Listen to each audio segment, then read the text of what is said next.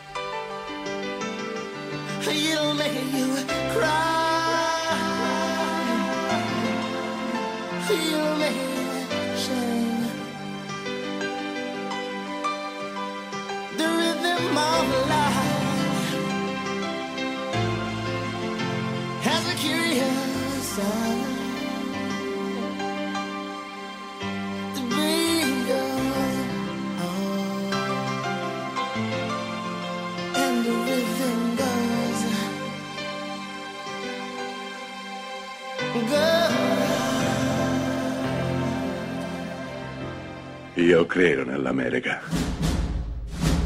Francamente me ne infischio. Io sono tuo padre. Anna Nishimasa. Rimetta a posto la candela. Rosa bella. Spoiler, la vita è una merda e quindi noi parliamo di sanitari. Bentrovati a tutti, bentrovato Carfa. Hai proprio ragione, caro Yossi. La vita è una merdaccia secca fumante o alle volte anche liquamosa, quindi è meglio parlare di cessi e stiamo tutti meglio, anche perché così ci svuotiamo. Bah, nessuno ti, ti- ti può capire meglio di me. Sono due giorni che sto sul water praticamente a cagare il cagabile. Ormai Ma, ma va bene, è oh, così, è un mood che mi accompagna. è la società che ci porta a queste estreme conseguenze. Ma penso che sia più un virus intestinale, però va bene, va bene anche la società. fidati, fidati, è la società. Il virus è solo una copertura. che società di merda. Esatto. Eh, lo so, alla fine poi solo i film ci aiutano a stare un po' meglio. Assolutamente sì, sì, esatto. Poi non tutti, per dire la verità, però... Non tutti, se guardate Barbarian meno, ecco. Esatto, se guardate Barbarian, poco. meno, però magari se guardate Bros vi potrete solluccherare, ecco. Ah sì, sì, sì, ecco, diciamo che c'è da fare un distinguo tra, tra i film che vedete, perché alcuni potrebbero portarvi direttamente alla toletta, altri invece alla sala da pranzo. E di tolette proprio parliamo oggi.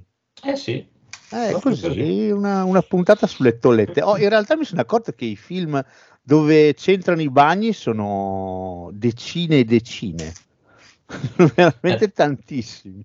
Ah beh sì, ma eh, dipende poi perché dove i bagni sono protagonisti dice dove si vedono i, i bagni. Cioè, ci dove sono- si vedono i bagni sono migliaia, però diciamo dove centinaia, dai. Dove però il bagno eh, o è protagonista di una scena in particolare o è significativo proprio a livello narrativo, sono comunque tanti. Tra l'altro, nella lista che mi hai mandato ce ne sono alcuni che non riesco a trovare la scena incriminata, me la ricordo. Perché Eh, alcuni, l'ho fatto apposta. Alcuni proprio non li ho si- visti, eh, Si, malcela, alcuni si cela, la scena Eh, si cela, si cela, si cela nascosta tra le pieghe del girato. Altri li ho completamente bypassati perché, perché no. Eh, un paio li ho dovuti inserire per forza, perché comunque qui siamo sui sanitari, quindi siamo su bagni pubblici, bagni privati e, e docce e vasche, diciamo. Ah, ok. Per esempio, parlando di doccia, non è che si poteva evitare Psycho, quindi insomma, magari lo andiamo via veloci, però insomma, come cazzo fai a parlare di docce senza metterci Psycho? La doccia più famosa della storia del cinema. Sì, sì, quello è, quello è vero, quello è vero. Quindi insomma c'erano tanti altri film. Eh, parlando di bagni, Danny Boyle è stato in ballottaggio perché ha due, be- due film addirittura in cui il bagno Addirittura due.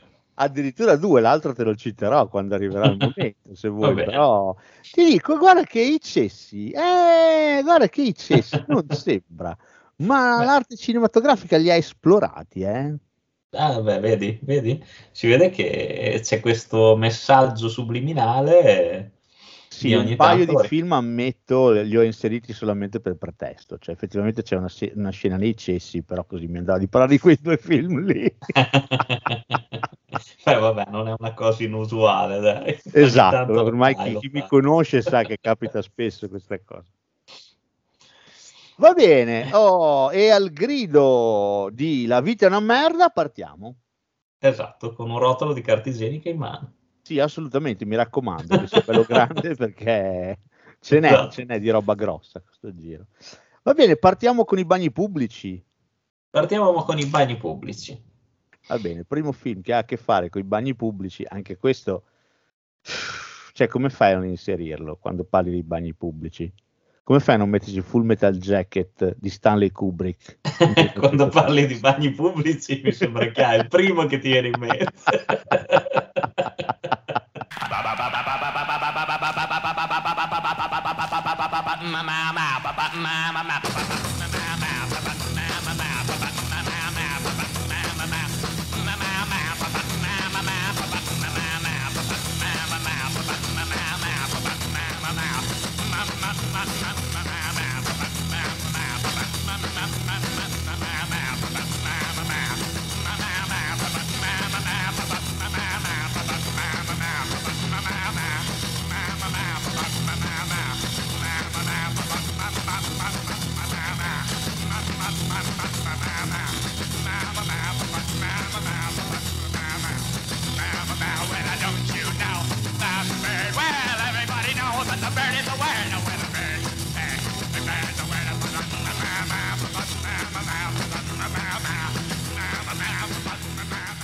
Vuoi non parlare di Full Metal Jacket? Sì, perché in tanti sono abituati a parlare di questo film quando si parla della guerra, Sì. e in specifico della guerra del Vietnam. Ma in realtà, in realtà, questo, cioè quando si parla di, di- di bagni pubblici, cazzo, questo salta in mente subito. Comunque, esatto, io vorrei proprio vedere davanti agli occhi la scena di due che parlano. Ieri ho, io ho visto Full Metal Jacket, sai? Ah, quello del cesso! Guarda che io se fossi della Richard Ginori ci farei uno spot con questo film. Meraviglioso. Sì, scusami, pensa che bello, ci metti la scena della, della fine della prima parte del film e Esatto. poi sotto ci scrivi lavabile. Una cosa così. Oppure anche di un, di un solvente, di un, di un mastrolindo, pulisce tutte le superfici. Cioè, una cosa così, pensa che bello. Da tutte le macchie. Non resta macchia, eh, che figo. Vabbè, insomma, dai, va là, eh, vie- vie- vienimi dietro, Full Metal Jacket, il, il cesso c'entra. Ma certo, ma certo, anche perché poi sono sempre dietro a pulirlo quel cesso lì, quindi... Primo. E poi soprattutto è l'epilogo della prima parte del film. Esattamente, esattamente, sì. Dove c'è la scena più sanguinosa, se vogliamo. Ah, la scena anche più scioccante, se vuoi, nel senso che Eh, magari sì. te lo aspetti quello che sta per succedere, però diciamo Kubrick, che non era proprio l'ultimo arrivato, costruisce la tensione in un modo che ci rimani abbastanza di merda. Ma lo diciamo anche la scena più di sollievo per lo spettatore. Finalmente quella merda di Hartman schiatta che non ne potevamo più. E poi a quel punto del film hai iniziato a odiare anche Palla di Lardo, quindi è un Sì, è due al vero. prezzo di uno fondamentalmente. È vero. Guarda che siamo veramente delle merde. Cioè, stiamo parlando di Full Metal Jacket in un modo che. È originale, chi mai ne ha parlato così? Sai che hai ragione, credo che nessuno l'abbia mai affrontato dal punto di vista del sanitario. Pensavo mettere dall'Accademia di Full Metal Jacket un casco da, nel metodo militare dentro un water, sarebbe bellissimo. E il fucile che spunta Esatto. dalla tasta. Bello, cazzo. Bello. Meraviglioso. Eh, vabbè. Beh, Sì, insomma, dopo tutto ci stiamo degenerando non per niente. Hai detto niente. Vabbè, Full Metal Jacket del 1987, non 86, mi correggo, è uno dei capolavori di Stanley Kubrick. Questo spero che siate tutti quanti d'accordo. Eh, speriamo di sì, altrimenti Caga in tocca... testa a tutto quello che ha provato a fare Oliver Stone eh, parlando del Vietnam. Mi dispiace, ma gli caga in testa 18 volte. Eh, direi proprio di sì. Anche, eh, anche se... Platoon, eh, però Platoon vinse tutto, questo qua non se lo cagò nessuno. Agli Che. Platoon, se non sbaglio, arrivò l'anno prima o no? O lo Eh, sì, sai che bella, esattamente l'anno prima. Sì, Però, sì, sì. diciamo che sì, non, non si può discutere sulla valenza di questo film. È imperdibile, è imperdibile. Io mi rifiuto di credere che c'è chi non l'abbia ancora visto, Full Metal Jacket. Eh, sì, è, è un film a tratti leggendario, usato per 18.000 meme, grazie anche al sergente Hartman, che veramente eh, imprime al film una forza indimenticabile. Tra l'altro lui era stato inizialmente assunto semplicemente come supervisor, Eh sì, è vero. ma era talmente ficcante e credibile che Kubrick cambiò idea e disse aspetta, vieni bene a, fare, a farlo tu questo ruolo. e credo che ci si divertì veramente come un ninino nel, nel pantano, perché Ma penso anch'io, anche perché lui era stato poi un vero marine, se non sbaglio. Esattamente. E il film che cazzo è? Il film comincia con una canzone meravigliosa. Goodbye, my darling, hello Vietnam. E intanto sì. questi ragazzi che vengono rappati a zero uno dopo l'altro. Sì. E già mette le carte in tavola. È la fine di qualche cosa e l'inizio di qualche cos'altro, qualcosa di omologativo. Esattamente, vero. E infatti tutta la prima parte del film è tutta ambientata in una base di addestramento. Esatto. Paris soldati- Island. Esattamente, i nostri soldati devono pensare non con la propria testa, ma come un collettivo. Ovviamente ci saranno dei problemi, intanto perché è una vita molto dura e il sergente Hartman eh, non fa niente per renderla più semplice, anzi renderà la vita impossibile a questi ragazzi. Sì. Ma in un contesto come questo è ovvio che i più fragili, sia mentalmente ma non solo, sono i più penalizzati. Ecco che arriviamo al soldato Palla di Lardo, un meraviglioso Vincent D'Onofrio. Sì. Assoluto, immenso proprio. Sì, Tra lui è e- pazzesco. Sì, sì, tra lui e Lee Ermey, che appunto fa il sergente Hartman, direi che sono i migliori protagonisti in assoluto di questo film. Sì, è, è impressionante la, la performance di D'Onofrio qui, impressionante, sia dal punto di vista fisico, ingrassato non poco per il ruolo, ma anche dal punto di vista proprio attoriale. Si Sì. cala nel ruolo in un modo e poi come il soldato progressivamente diventa sempre più abbruttito, più chiuso in se stesso, cioè tu capisci che c'è qualche cosa che ha gettato un seme e sta Sì. crescendo un'erbaccia malvagia che gli sta divorando il cuore e l'anima. Tra l'altro seme che poi viene gettato anche paradossalmente da chi in, in realtà all'inizio lo proteggeva. Eh sì, Quindi, sì, perché in questo film si parla ovviamente anche di nonnismo, quindi Sì. si parla di un, come ho detto, devono pensare come un gruppo, come un'unica testa, quindi va da sé che nel momento in cui c'è una difficoltà per uno di loro, le difficoltà si ripercuotono su tutto il gruppo. Ecco che il Esatto. gruppo decide di punire il soldato Paladilardo, che è quello che resta più indietro. Sì, in una delle sequenze che anche lì sono più scioccanti, perché quella punizione con le saponette e gli asciugamani, E lui che piange disperato. Com'è quella scena lì? Ah, è, è pazzesca, ti, ti squarcia. Ti E squarcia lì veramente. è l'inizio della follia, Sì, perché lui inizia a guardare gli altri in un modo impressionante, fa paura. sì. Quello sguardo inizia a far paura. E poi anche quando parla, quello che dice, voi Sì. mi dovete aiutare. È Ed è, ed è bellissimo anche il fatto che di contro inizi da quel momento a diventare il soldato perfetto, quello che Hartman desiderava. Esattamente, esattamente. Eh, perché abbandona completamente la propria parte umana, fondamentalmente. Sì, sì, La sua fragilità muore in quel letto, con quelle saponette, sotto i colpi di quelle saponette. Da quel momento, dalla mattina dopo, quello che risorge è una macchina per uccidere, che non ha più volontà ed è nata solamente per fare quello. proprio così. È No. allucinante Full Metal Jacket. Full, Full Metal Jacket è un viaggio all'inferno. E non è che nella seconda parte poi migliori, eh? perché in No. tanti osannano la prima parte e ci mancherebbe. La parte dell'addestramento Ellis Island è allucinante. Tra l'altro il soldato Jack- Joker non ci rimette le penne per me proprio per un amen. Perché Sì, è vero. anche lui si ritrova in questa situazione che... mm. E, però anche la seconda parte del film è agghiacciante.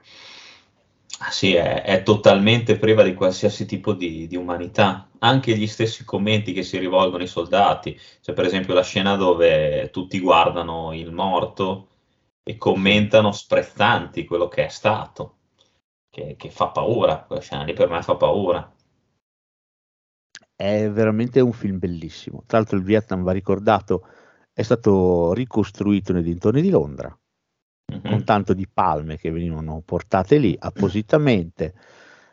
Eh, questo è un film immenso. Questo è un film immenso di una cattiveria dove la guerra annulla qualsiasi cosa, Sì. qualsiasi cosa nell'uomo. Non resta più nulla dell'uomo che viene mangiato pezzo dopo pezzo da una roba più grande di lui. Sì, sì, sì, è, è proprio veramente la disintegrazione dell'essere umano. Sì, perché seguendo ordini, spesso senza senso, Kubrick tra l'altro questa cosa l'aveva già affrontata, l'aveva già fatta in Orizzonti di Gloria, per esempio, e in, in ugual misura, se vuoi, anche nel, nel Dottor Stranamore. Cioè, eh, questa cosa dell'uomo che nel momento in cui si annulla e decide pedissequamente solo di eseguire degli ordini, e questo lo disumanizza completamente. È un, è un tema che probabilmente a Kubrick stava molto a cuore. Qui lo porta alle estreme conseguenze. Mm, penso anch'io. Il plotone preso d'assalto dal cecchino nella parte finale, degli ultimi minuti proprio di questo film splendido, è anche solo come infierisce su quei corpi, come li fa Sì. deflagrare. Eh, e poi quando scopri cosa c'è dietro il cecchino. Esatto. No, questo è un film bellissimo. Questo è un film bellissimo. Ai soldati ormai non più uomini, ma regrediti allo stato di, di- di bambini che devono eseguire gli ordini dei genitori perché sono smarriti in mezzo a qualche cosa che non riescono più a capire. Non resta altro che cantare la marcia di Topolino perché ormai non sono più uomini, non hanno più il volere, è come se fossero bambini ubbidienti che devono obbedire agli ordini dei genitori. No, un capolavoro, c'è poco da fare. Full Metal Jacket secondo me proprio rappresenta una punta di diamante inarrivabile. Diciamo che eravamo partiti un po' così claudicanti parlando di sanitari, però insomma poi alla fine ci siamo ripresi. Facciamo ancora in tempo, eh, però. Diciamo così, dai, però voglio dire, il sanitario, cazzo, che è importante, porca puttana, scusa. eh. Giusto.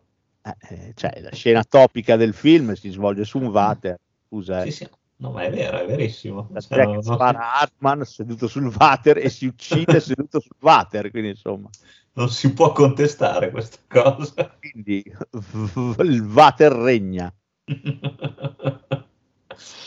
Va bene, un altro film in cui il water eh, ha, secondo me, una, una bella importanza, soprattutto in una scena molto, molto topica del film è l'insospettabile Il Padrino di Francis Ford Coppola del 1970.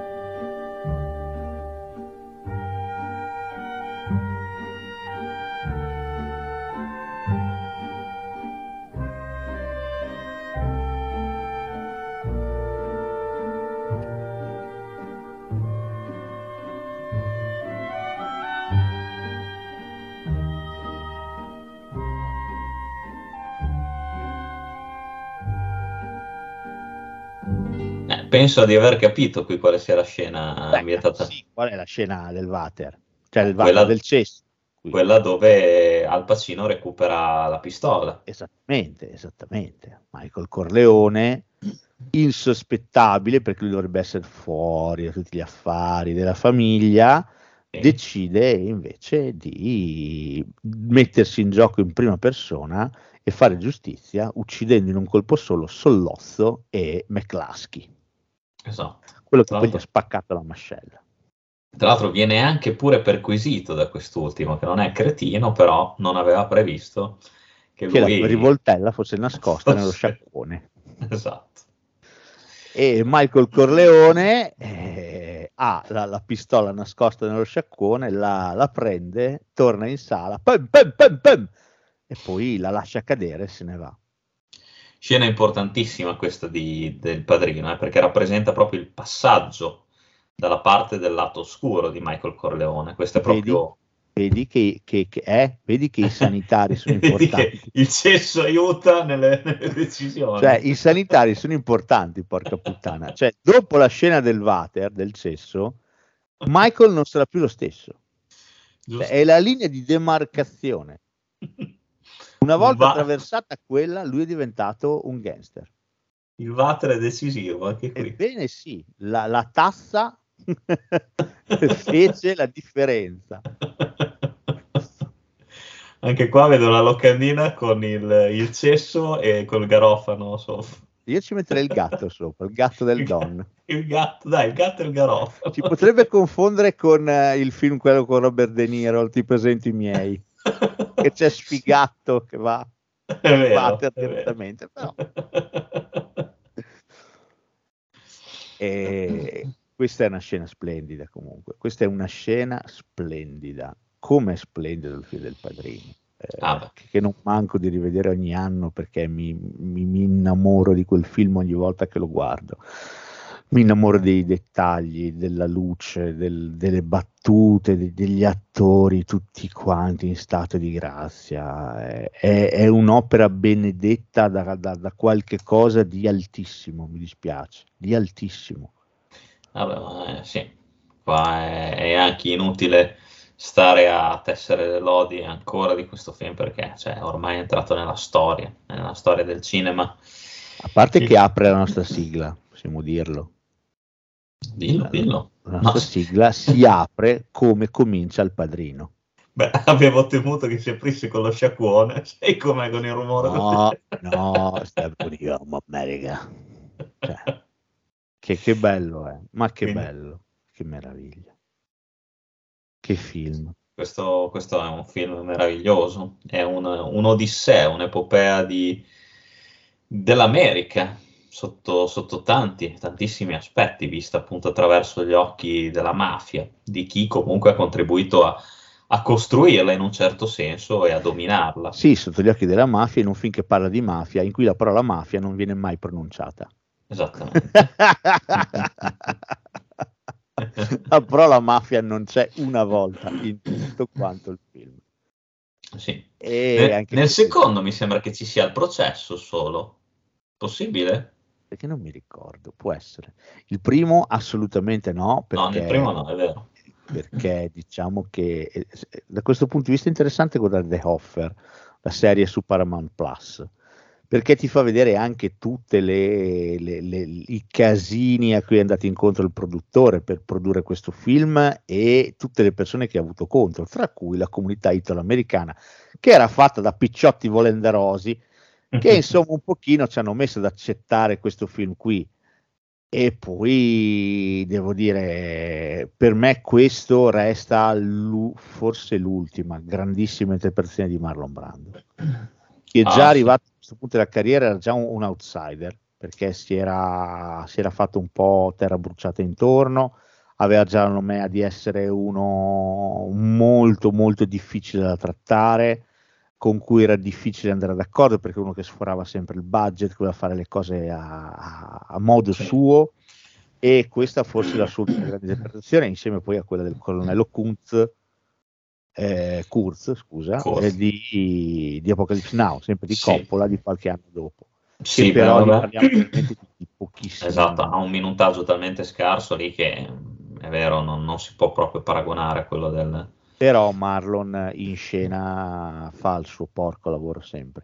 Sì, sì, Qui sì. è meraviglioso, cioè qui è fantastico, qui è fantastico. Miglior attore protagonista non andrà a ritirare il premio, ci andrà un'indiana al posto suo per protestare sulle condizioni dei nativo americani, su come erano stati trattati.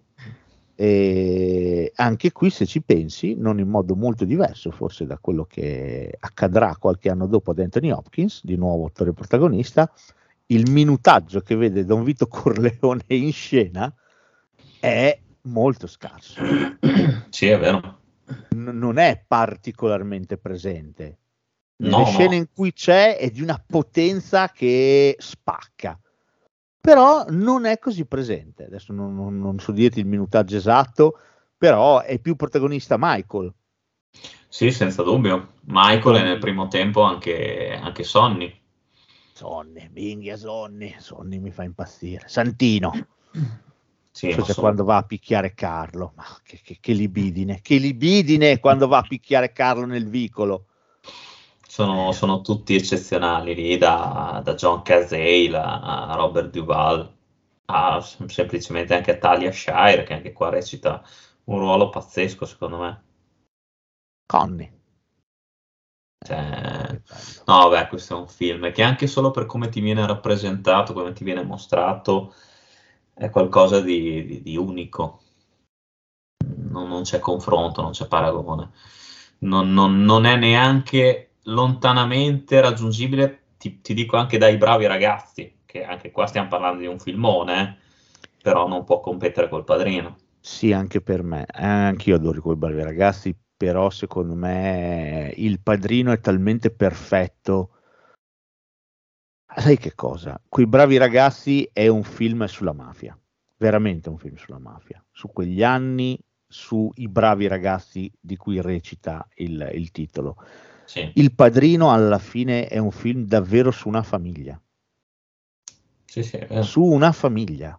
Quindi sì, è vero, la mafia c'entra, però vaffanculo, alla fine è tangenziale. È la storia di una famiglia. Inizia con un matrimonio, finisce con un battesimo, in mezzo ci sono persone che muoiono, persone che stanno male, che hanno conflitti da risolvere. Eh, è una famiglia. E Sì. quindi di riffa, di raffa, a qualcuno di loro per forza ti affezioni, non c'è un cazzo da fare. Esatto, è. Non è il fenomeno eh, che alcuni hanno sottolineato e che sicuramente può essere deprecabile, il fenomeno alla Gomorra, la serie, eh, non il film, la serie, che tu rendi fico il camorrista. Allora il ragazzotto si esalta vedendo, "Ui, c'è l'immortale, va bene, Sì, Don Savastan, Beef, ok, non è quella roba lì. Qui è una cosa diversa, qui è veramente la storia di una famiglia, con i suoi problemi, le sue pecche, i suoi casini. E quindi non è che ti immedesimi con loro, però eh, magari le cose che provano loro le hai provate anche tu nella tua famiglia. Anche perché non va dimenticato che comunque l'atteggiamento di eh, Marlon Brando, di, di Vito Corleone nei confronti dei suoi figli è proprio quello di un padre, protettivo. Lui non vorrebbe proprio che Michael entrasse a far parte di quel mondo.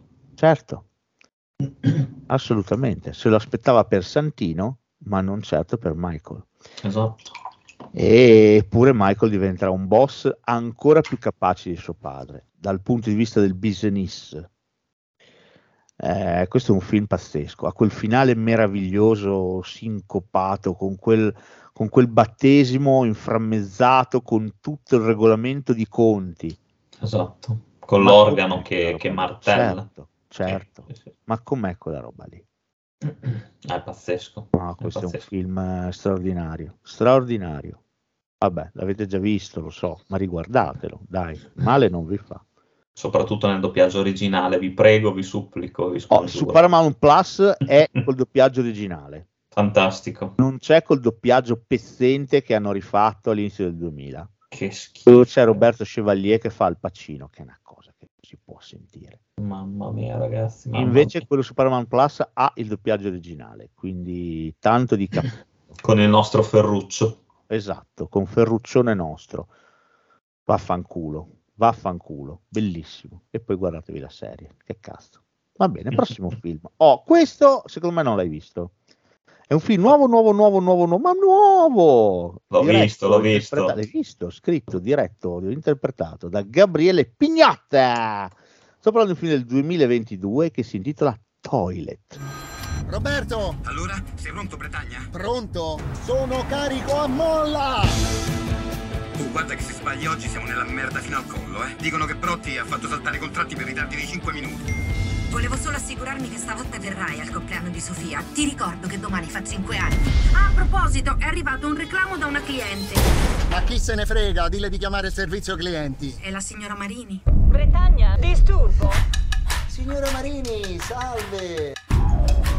T'ho chiamato tre volte, era spento. Stai tranquillo? Con la clausola tutto ok? Ma certo, certo che l'ho messa la clausola nel contratto. Ho detto. Ti ho detto che lo. Che succede? Eh, scusa un attimo, eh. Cazzo, ma lo sai che non ho memorizzato dove mi trovo? Aiuto! Ma stai scherzando? Stavo sempre al telefono. Dai, mandami la posizione. No, che posizione? Qui non, non prende internet. Cazzo, lo sapevo che dovevo venirti a prendere a casa stamattina. Domani c'è il compleanno di tua figlia.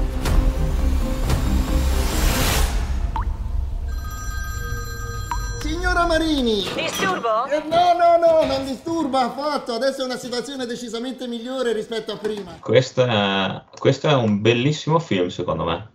Questo mi è piaciuto veramente tanto. Non so cosa ne pensi tu. A me è piaciuto, peccato per il finale un po' sì. molto tanti tanti tarallucci, tarallucci e vino, fiumi sì. di vino, ma fiumi sì, di vino. Eh. Era anche se comunque me l'aspettavo quel finale, cioè era chiaro, era chiaro, eh, però che dovesse esserci chiaro. il finale. Il finale così, altrimenti non ci sarebbe stato, avrebbe mandato in vacca il riscatto poi, eh, se non ci fosse eh, stato. So, però, porca puttana. È un po' come, sai cosa? Io lo, non so se l'hai fatto anche tu, io l'ho, para, l'ho paragonato molto a The End. Eh, anch'io, sì, certo. cioè, senza zombie, ma è inevitabile. Senza zombie, ma è inevitabile. e questo se è possibile, cioè il finale di The End mi è piaciuto di più. Eh, sì, questo rimane... come sviluppo l'ho trovato intelligente, però, devo dire. Questo è molto carino secondo me perché poi mescola bene il dramma con il comico, la commedia. Esattamente, è, è molto forte. Con la tizia, sì. la, la, la, vecchia, la casalinga, quella che lo chiama in continuazione. Fantastico. No, ma non disturba, ma ci mancherebbe. Ma, ci pre... ma sta scherzando. È veramente forte. La storia è quella di, di, Flavio che un bel giorno mentre sta guidando in autostrada per andare a un incontro di lavoro fondamentale per sé e per la sua azienda, eh, azienda che naviga in cattivissime acque. Lui sì. commercia in robot da cucina fondamentalmente. Sta per chiudere un grossissimo contratto con una catena di ristoranti e di hotel, eh, ma deve andare all'incontro di persone Mentre lì che sta facendo questo viaggio, ovviamente è al telefono con 124 persone. Questo fa un po' l'oche con, eh, con il nostro Tom Hardy. Sì. Un po' l'oc, sembra. E, mm, è al telefono con le impiegate, è al telefono con eh, la moglie, è al telefono con, eh, Il con il socio, è al telefono con il rappresentante, è al telefono con la persona che sta aspettando, insomma, telefonate, telefonate, telefonate, gli scappa la cacca. Oh, e quindi rientra pesantemente in questa puntata. Eh, vede l'indicazione di un'area di servizio, esce eh, finalmente e riesce a entrare in, in una toilet, che è quella del titolo, di un'area di servizio, ma brutta, eh? ma lercia, va bene, e finalmente si riesce a liberare l'intestino. Ah. Se no che quando si sta tornando in macchina si accorge che la porta della toilet in questione è chiusa, non si apre più. Il nostro è bloccato all'interno del cesso. Che fare? Inizia a chiedere aiuto, solo che il problema vero è che lui non sa dove cazzo si trova. Infatti. Perché non non, so ha spiegare. guardato i segnali, non ha guardato all'altezza di che cosa è uscito. Quindi Esattamente. non sa come fare a farsi aiutare, a farsi liberare. Il film, come hai detto giustamente tu, è tragicomico. Sì. Che è un po' thrillerino, se vuoi, un thrillerino dramma comico. Sì, sì, è vero. È vero. Non è male, è carino questo toilet. Sì, a me, mi è piaciuto. Poi, sai, è forte anche il fatto delle, delle telefonate, cioè nel senso, poi vabbè, ci sono dei comprimari di lusso che sentono al telefono. C'è Pannofino, mi sembra c'è Lillo, c'è l'ha Sì, incontrata. Pannofino fa quello dei carabinieri. Esatto. Lillo fa il suo socio, mi sembra. No, non fa il suo socio. Chi fa Lillo? Lillo fa il suo socio, sì, sì. Lillo Ah, il suo fa- socio. Eh, mi ricordavo Fa, bene. fa il suo socio che lo istiga tutte le volte, dice, ma dove cazzo sei? Esatto. E Ti poi dico- c'è la incontrada che fa sua moglie. Ti- la, la incontrata fa la sua No, la, la cosa, fa segretaria, scusa. Sì. No, guarda, ti dico però sinceramente, devo dirti che quando telefona alla figlia mi sono commosso lì, lo ammetto. Eh sì, no, ma sai che cosa? Io poi, che sono un vecchio brontolone e che mi lamento sempre, che dico, ecco, vedi, all'estero fanno un film con un cazzo. Qui tanto di cappello. Hanno Sì. fatto un film con un cazzo. È vero, verissimo, hai ragione. Eh, bello che tu abbia detto questa cosa qua, perché è vero, bistrattiamo sempre, lo, lo diciamo sempre questa cosa qua. Nel caso di Toilette, è vero, non si No, può no, dire- io assolutamente questo lo riconosco. Ah, sono riusciti a fare un film che, che, ripeto, il finale era prevedibile, come hai detto tu, perché era impossibile che finisse in modo diverso. Sì. Era impossibile. Quindi ci sta, ecco, il finale lì, ci mancherebbe, ci sta. Però, diciamo, non mi ha soddisfatto particolarmente, ma va bene. Ci avrei preferito un guizzo, chissà, vabbè. Eh, però degli un zombie che arriva- ti immagini?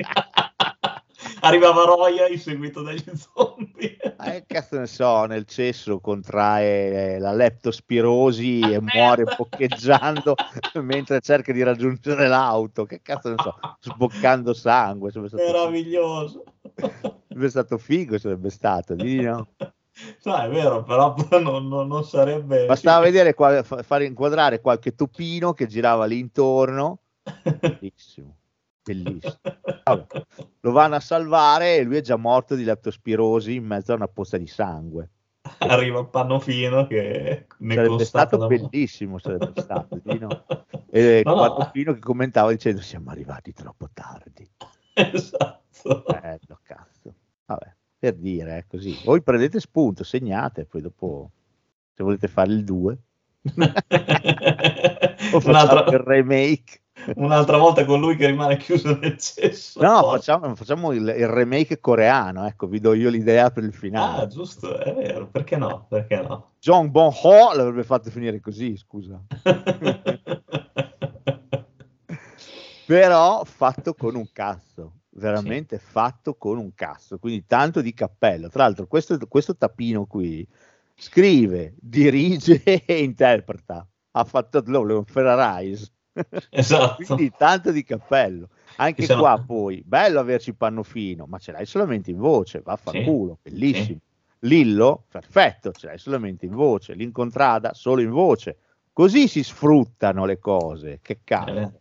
È vero, è vero, sono d'accordo. Tra l'altro lui credo che sia anche un comico, se non vado Oddio, errato. questo non lo so, può essere. Pignotta, credo di sì. Eh, quindi, cioè, voglio dire, comunque eh, è anche più bello vederlo proprio in questa doppia veste, sia, sia comica che drammatica. Ci sono, Sì, ma poi a me piace proprio chi fa di necessità virtù, capito? Se mi faccio venire Lillo Petrolo a fargli fare la parte che mi fa anche tre inquadrature, Mhm. mi costa X.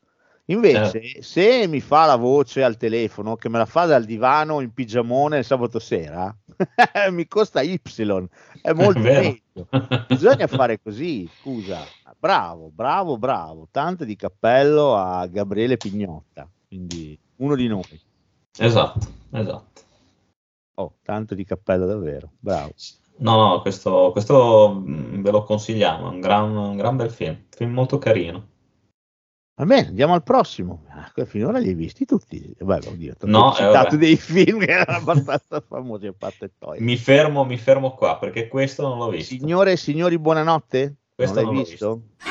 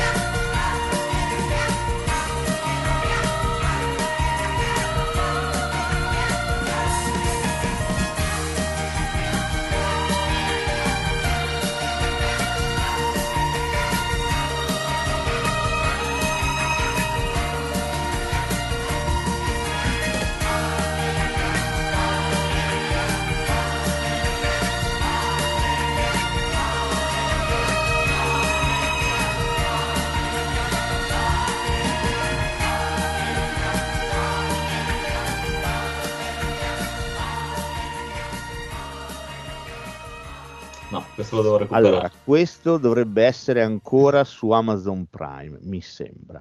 Io ci darei un'occhiata. È un film del 76, scritto e diretto da Age, Comencini, De Bernardi, Nanni Loi, Ah. Maccari, Monicelli, Scarpelli e Scola.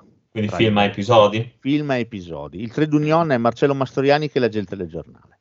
Mhm. Eh, tutti gli episodi sono legati o sono servizi del TG o eh, sono fatti che stanno di cronaca che stanno accadendo eh, vicino o tangenzialmente al telegiornale. In Ok. quella specie di contesto lì ok? È geniale. Ci sono due o tre episodi eh, in particolare secondo me ce ne sono tre che sono fondamentali uno è un, eh, un videomessaggio mandato dall'avvocato Agnelli, anche se non è esplicitato che sia l'avvocato Agnelli, ma si capisce che è l'avvocato Mhm. Agnelli perché parla così e si vede anche il- l'orologio sopra il polsino celeberrimo dell'avvocato che eh, manda un videomessaggio che è stato girato dai suoi rapitori e viene mandato in onda nel telegiornale dove lui dice che è stato chiesto un riscatto per liberarlo e lui, visto che lui non si è mai ritenuto un datore di lavoro, ma si è ritenuto sempre il padre dei suoi dipendenti, ha deciso Ok. di far pagare il suo riscatto ai suoi dipendenti. è geniale. È geniale, è geniale. Ce n'è un altro amarissimo diretto da Nanni Loi, una delle robe più pese che vi capiterà mai di vedere, che inizia con questo prete in una zona povera di Napoli che va a benedire e a dire messa eh, ringraziando il Signore per tutti questi bambini, per la vita che deve essere sacra, eccetera.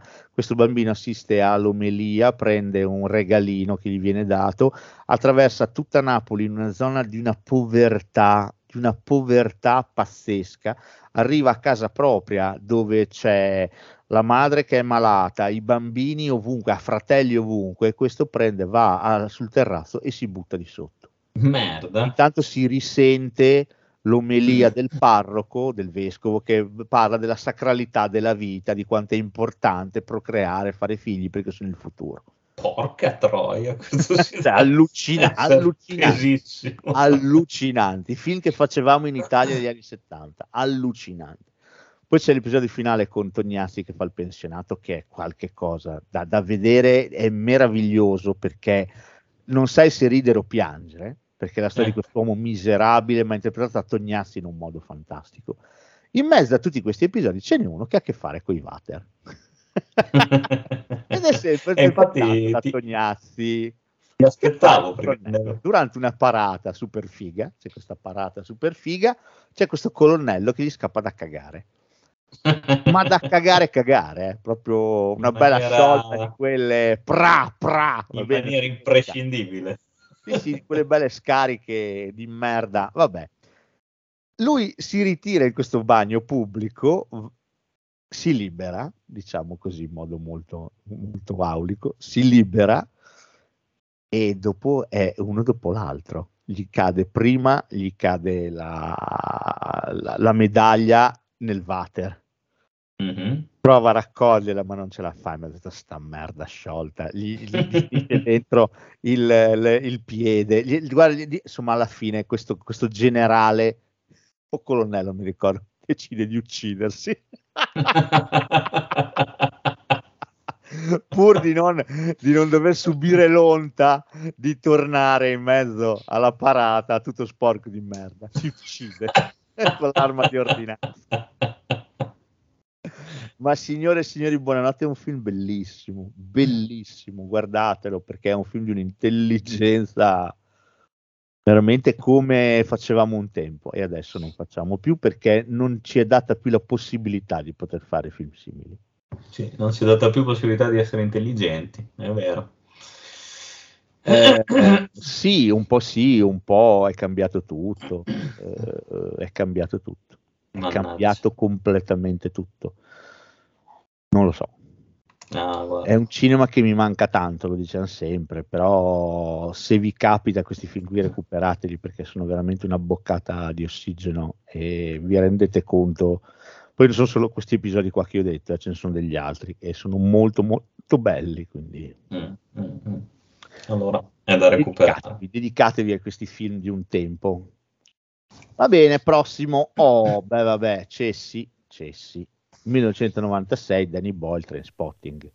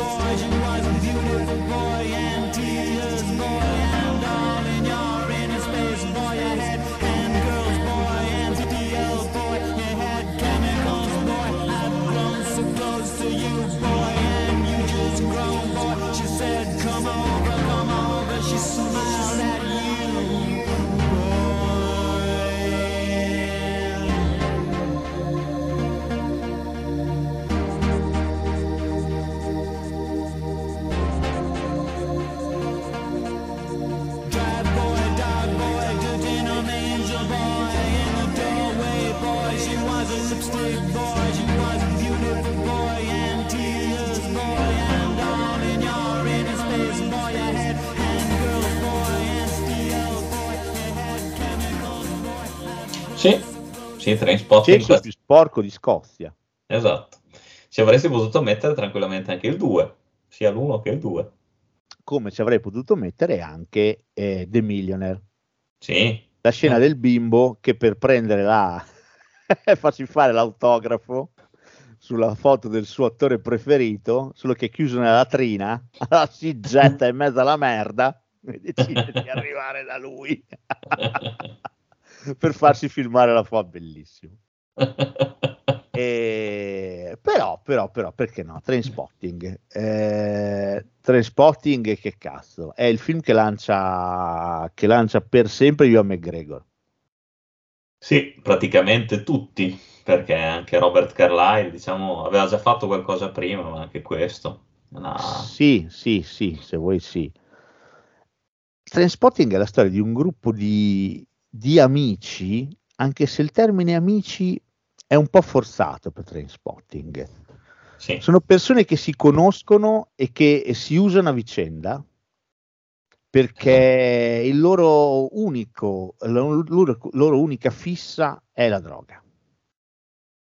Gli unici due che sono un po' più amici degli altri sono Renton e Spad. Sì. Questo verrà ancora più eh, diventerà più manifesto nel 2 ancora Sì, più. sì. però anche qui effettivamente l'unica a cui lascia dei soldi è Renton, Esatto, sì. E, però qui è la droga la protagonista. Qui è lo sballo il protagonista.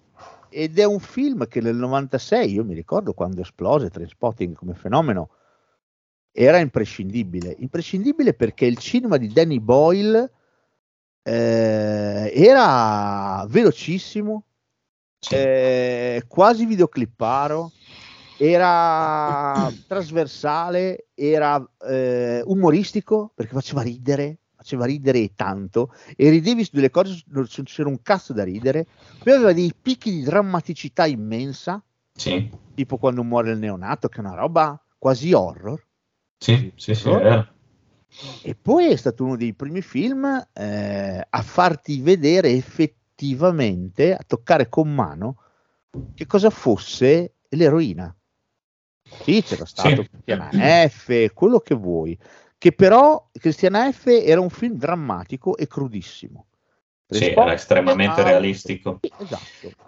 Questo ha avuto il lato positivo di essere un film che è arrivato a tantissime persone.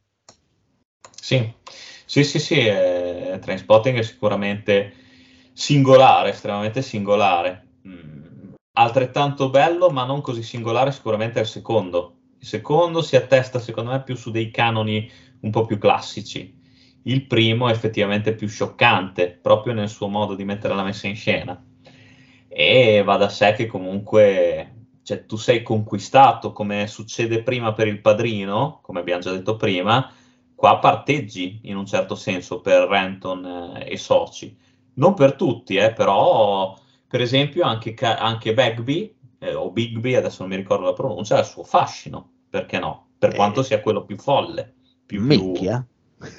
C'è più quella scena dove prende la birra, la butta giù dal... loro sono al piano rialzato di sta cazzo di pub, prende la birra, la getta sul pubblico, finisce in testa uno e questo dice ma chi cazzo è stato? E Bigby si alza in piedi e dice sì e si getta a fare a noci, così. Allucinante. Ah, ma anche la scena quando, quando lui eh, mette in, mettono in discussione la sua autorità, quell'altra che, che anche lì, se non Sì. sbaglio, si trovano al pub. Sì, sì. Vabbè, il pub è, il, è il microcosmo dove girano intorno tutti quanti. Eppure sono tutti delle merde. Il ragazzo che non c'entra un cazzo con la tossicodipendenza è solo loro amico, che anche lui finirà nel girone della tossicodipendenza e morirà. Esatto. Per una cazzata, per la videocassetta, ti ricordi? Sì, sì, sì, sì. E la neonata, ripeto, la storia della neonata, allucinante. È, è un fi- esatto, è un film pazzesco questo qui, pazzesco. È un film spiacevole, eppure ha dei picchi di umorismo come quando Spad si caga addosso nel letto della, della ragazza che frequenta. Le lavo io le lenzuola, no, le lavo io, le lavo io. E di nuovo torna la merda. Eh, questo è un film allucinante, allucinante per il registro che ha, sa perfettamente dosare l'umorismo col dramma, è, è pazzesca questa cosa, pazzesca.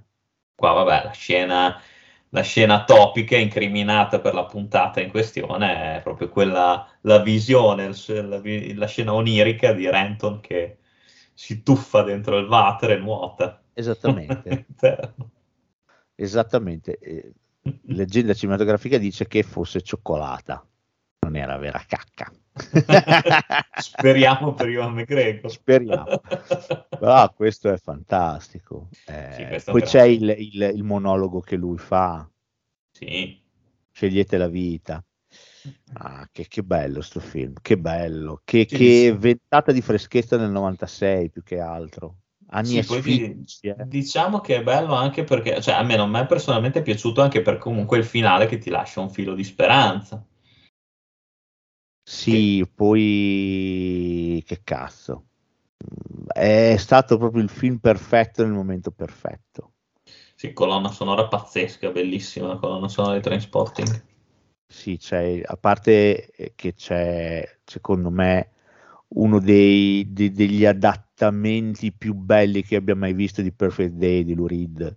Sì, È sì. meravigliosa la scena dove, dove c'è Beautiful Day, eh, ma che cos'è? Perfect No, Day, è- scusa. Perfect è Day. pazzesca, dove lui si è, si è appena fatto e, e sprofonda nel tappeto. Ma Sì, che, eh. che meraviglia, che meraviglia. Ci sono proprio delle belle idee di regia anche. È bello anche come, come tratta anche il tema della famiglia, come la- l'abisso di Renton ha conseguenze sulla, sulla madre e sul padre.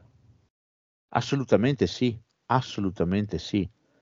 E poi tutto, il, il colloquio di lavoro di, di Spad, cioè ci sono delle, delle scene che sono indimenticabili, veramente indimenticabili. Eh, per un film che, ripeto, nel 96, eh, ripeto, anni asfittici, perché comunque eh, di, di- di- di robe molto interessanti avevamo visto Tarantino, eh. Sì, Danny Boyle esplode più o meno nello stesso periodo, perché il film prima era Piccoli omicidi tra amici, prima di questo, è vero. che però l'aveva fatto notare, però non era ancora esploso. E invece con questo esplode veramente. Tra l'altro poi è un regista interessante, nel senso che piace o non piace, e scopro che ha tanti detrattori, nel senso che a tanta gente Danny Boyle non piace, ma parlo di cinefili doc, cioè, Non- o pre- non o avrei mai presunti tali, o presunti tali, eh, e invece uno che ha sempre fatto il cazzo che voleva. Questo per me è...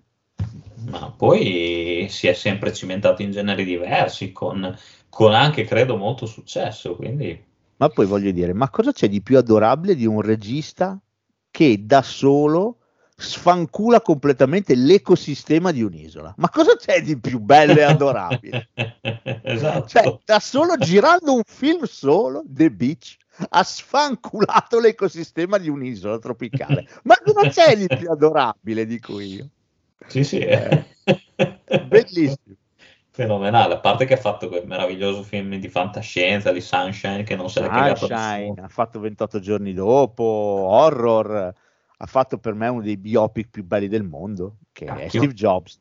Me, Steve Jobs è un film geniale, fatto da Dio, girato in un modo che se potessi girarlo io così mi taglierei i maroni oggi. Sì, sì, sono, sono d'accordo, anche perché ha rappresentato il vero Steve, Steve Jobs, senza pietà, senza, senza fronzoli. Ah, poi ha uno stile, un ritmo quel film lì, che avercene. No, ma beh, è proprio bravo. Poi ha fatto 127 ore, poi ha fatto The Millionaire, cioè va sempre di qua e di là, dove cazzo vuole a fare progetti molto personali. E poi ripeto, ha distrutto un ecosistema. Ma che cazzo volete di più dalla vita? Evviva Danny Boyle! Oh, prossimo film, questo per me ti sei chiesto perché l'ho inserito, perché la scena non ti viene alla mente. Film del 1989, diretto da John Hughes, che si intitola Io e zio Buck. Let's do it.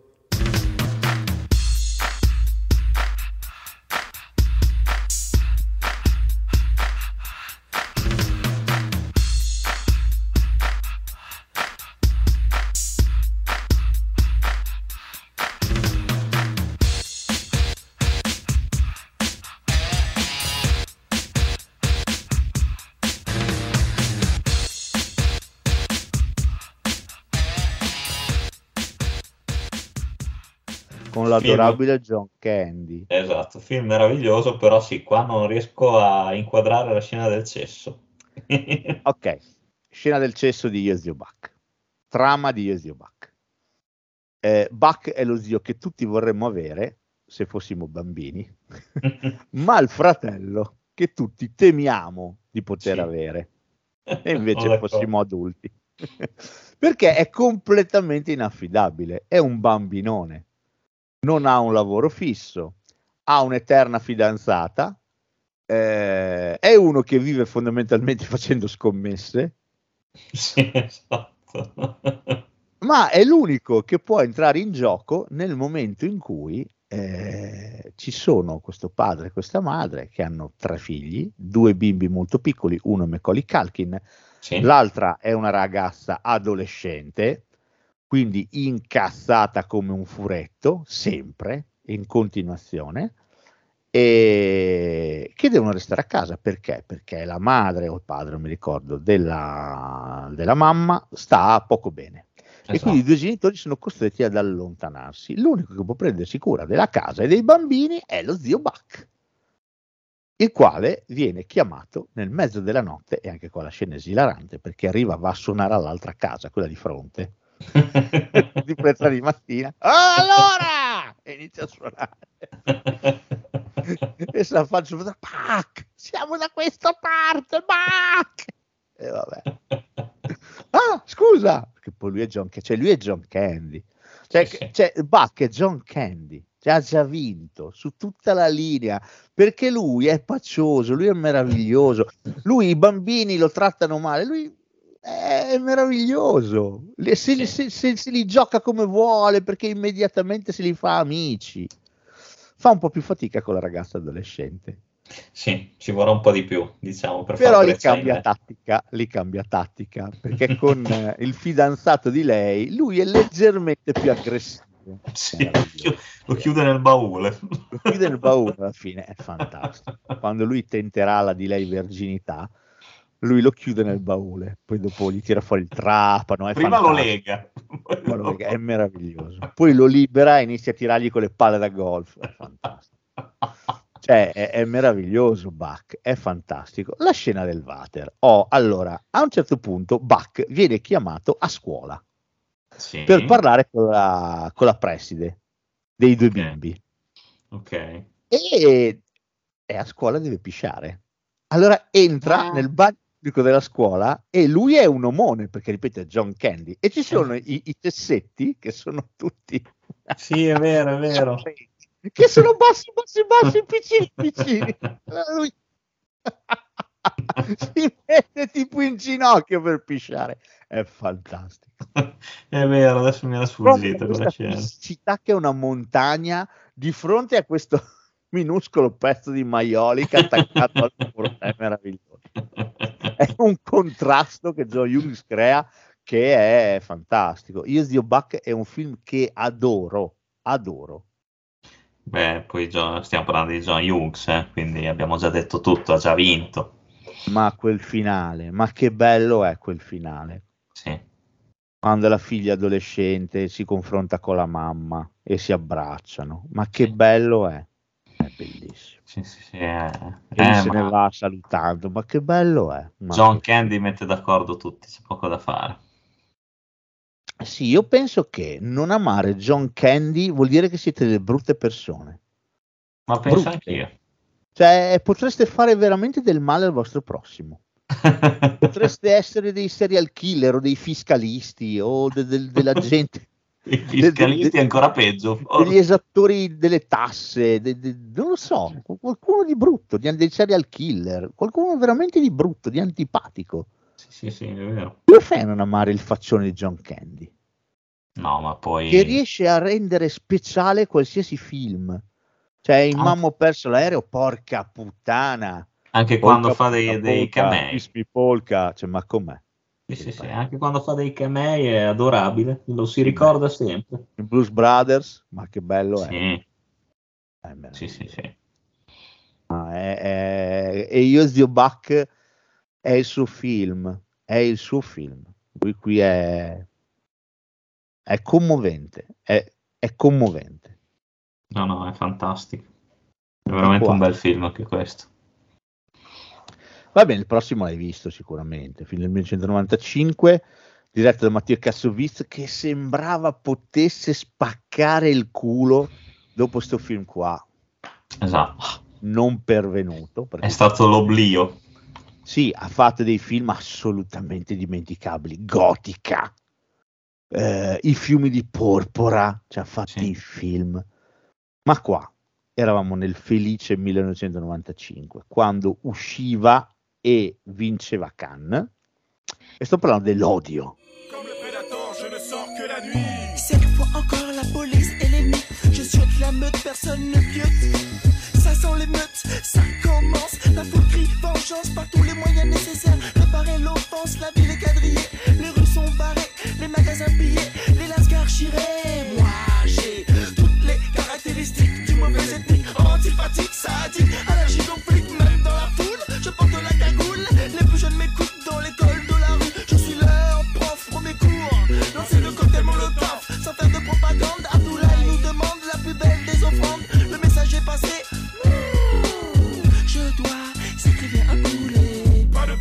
que Babylone paie, est-ce que tu le sais Sacrifions le poulet Pas de paix sans que le poulet repose en paix, est-ce que tu le sais Sacrifions le poulet Pas de paix sans que Babylone paie, est-ce que tu le sais Ah, questo è, è pazzesco questo film. Questo è un film, eh, questo è un pugno nello stomaco. eh. Che bello. Poi Questa tra l'altro, se se non ricordo male, storia vera. 50. Oddio, eh, sai che non credo, però Mm. Dio può essere. Non è, non è stato ucciso veramente eh, Ah, che, che sia stato ucciso qualcuno sicuramente, perché comunque eh, eh, parla delle banlieue parigine, quindi lì Eh, è un esatto. bordello fotonico. eh. Lì era un... è un bordello fotonico. Poi eh, l'ultima volta che hanno fatto parlare veramente di sé eh, le banlieue è stato all'inizio degli anni 2000, con le vere e proprie rivolte che c'erano. È da un po' che se non se ne sente parlare, però devo dire, qualche film ogni tanto le riporta a galla, eh, le dinamiche sì, sì, sì, che sottendono quei quartieri complicati. Eh, penso alle Miserables, film francese di un paio d'anni fa, anche quello è andato a Cannes. Eh, parlo di, del film sempre a Venezia quest'anno che si chiamava eh, Atena. Ok. Quindi ogni tanto il cinema riprende quel tipo di contesto e te lo risbatte in faccia. Ed è un contesto complicatissimo perché, perché è una zona molto povera, con un ammasso di etnie, una incastrata con l'altra, ed è una polveriera, sempre e comunque. L'odio è il primo film che porta eh, alla conoscenza del grande pubblico quel tipo di problematica lì.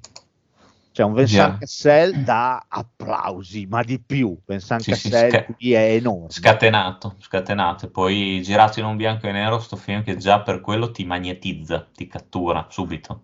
Esattamente. Ti dà quel senso proprio di malessere, anche un bianco e nero marcato, co- contrastante, che ti dà un senso di malessere, un senso di disagio, di, di minaccia. Esattamente. Tre Eh. amici nelle ballie parigine entrano in possesso di una pistola, la vogliono usare a tutti i costi fondamentalmente, anche perché devono vendicarsi di qualche cosa. Sì. Che film esagerato, che film esagerato che è questo. Questa è la storia di un uomo che cade da un palazzo di 50 piani. Fin qui tutto bene, fin qui tutto bene. Mm. Il problema non è la caduta, è l'atterraggio. Oh, che Ah, film. pazzesco. E Ecco, c'è la scena anche- del bagno del vecchietto che esce gli Esatto. racconti Kowalski. Esatto. scena assolutamente surreale, surreale.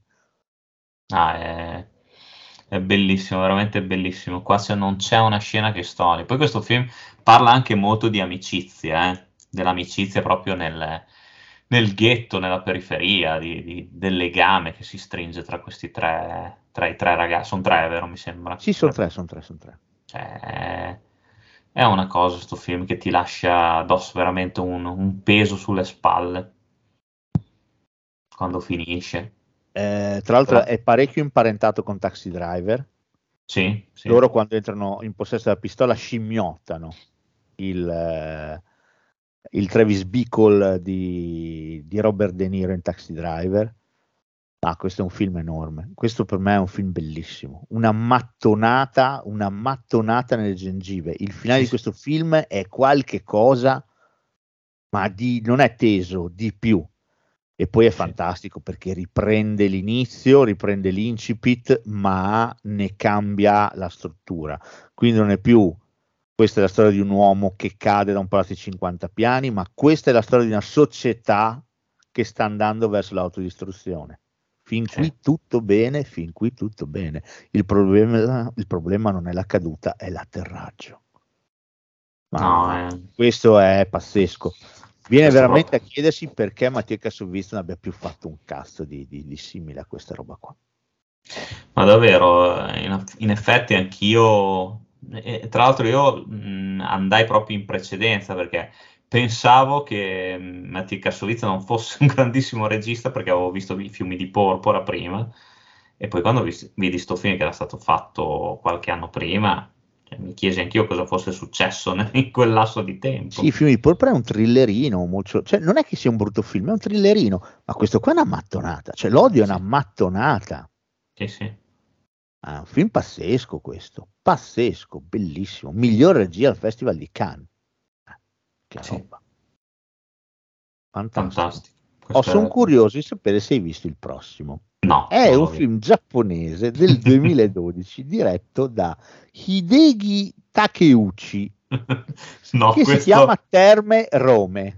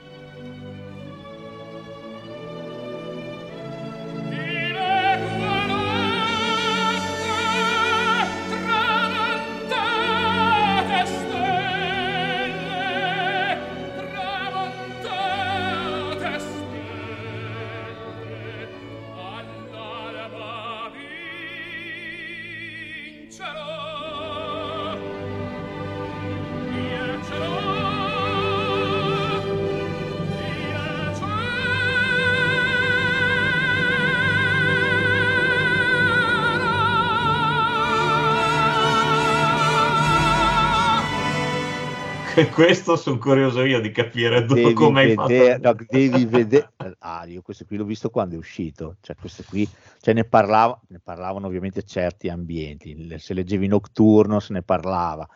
Però effettivamente era molto di nicchia, però è bellissimo. È tratto da un manga. È tratto. Adesso, tra l'altro, ho scoperto eh, a, a marzo scorso è Mhm. uscito l'anime su Netflix.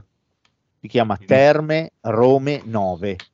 Praticamente Questo è la un horror? storia. No, no, no, non è un horror. No, allora. Terme Rome, racconta di un, di un architetto, Sì. di un architetto di terme. Ah, sono gli ok. architetti che fanno i palazzi, lui fa le terme, fa i bagni. Ok. Va bene? Perfetto. Eh, però il nostro ha un grosso problema. È a corto di idee. Non ha più idee. Non sa più che cosa costruire per stupire l'imperatore. Ok. Tant'è che la concorrenza è spietata a Roma. Stiamo parlando di antica Roma, eh, stiamo parlando. Stiamo parlando della Roma di oggi, eh. Antica Ok. Roma stiamo parlando. Ok. Eh, il nostro, mentre è eh, a farsi un bagno in una vasca termale, un bel giorno, viene risucchiato in una specie di tunnel spazio-temporale e si trova nel Giappone di oggi. Va bene? Già mi piace. approda in una, in una vasca termale del Giappone di oggi. Dopo un breve spa- spaesamento, il nostro scopre che c'è tutto un mondo che riguarda terme, culi, water, carte igieniche, ok? tipo c'è la scena mirabolante, non so se sai quando tu vai in Giappone e vai sul water, c'è il getto d'acqua che ti pulisce il culo direttamente, no? e quando lui per la prima volta prova il water è meraviglioso. Perché si vede questa scena di lui che improvvisamente si trova in me- sul water in questo prato fiorito. Prova una sensazione di estasi. E sotto ed è un leitmotiv del film perché torna spessissimo c'è un cantante d'opera che canta all'alba vincerò e sto cantante te lo trovi in mezzo al cazzo spessissimo quando ha un'epifania quando... c'è sto titolo "Eh, e all'alba vincerò è bellissimo, bellissimo perfetto con anche dei siparietti comici che tipo dovrebbe arrivare il cantante a cantare ma è in ritardo allora arriva arriva trafelato sembra di vedere un cartonato di, pa- di Pollon però live action è bellissimo è Meraviglioso. bellissimo. Ma si trova questo da qualche parte? c'è se vuoi c'è denoleggiando sempre Ah, ok. comunque guardati l'anime su, su Netflix rende idea. però visto in live action è veramente fuori di testa perché non ci puoi credere che sia in live action lui Immagino. cosa fa? No? Tutte queste cose che lui vede nel Giappone di oggi, che lui si innamora di tutte queste cose qui, le prende e torna nella Roma antica e le porta nella Roma antica. Fantastico. Quindi a un certo punto tu vedi l'imperatore che si fa il bagno che diventa una jacuzzi con le bolle, ma scopri che di là dal muro ci sono gli schiavi che soffiano in delle canne e fanno loro le bolle. ci sono queste cose qua. È È completamente fuori di testa. Film fuori di testa. Ti Dico solo che il finale durante i titoli di coda, visto che c'è tutta una roba strumentale, c'è il coso, c'è il cantante, c'è il tenore seduto in riva al lago che è lì triste, che si sta riposando perché non ce la fa più a cantare. ah, te lo credo se te lo porti Sembra dietro un il film di film. Pollon, è bellissimo, è bellissimo. Terme e Rome, ragazzi, cioè, guardatelo, cioè, capolavoro fuori di testa, completamente fuori. Solo i giapponesi potevano fare un film simile. Sì, penso anch'io. È Fantastico. Belli, Terme Rome, ripeto, guardatevi l'anime, Terme Rome 9 si chiama. Meraviglioso.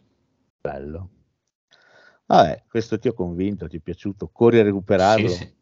Sì, sì, ah, beh, usufruirò di denoleggiando perché qua mi sa che se no non lo so se lo trovo.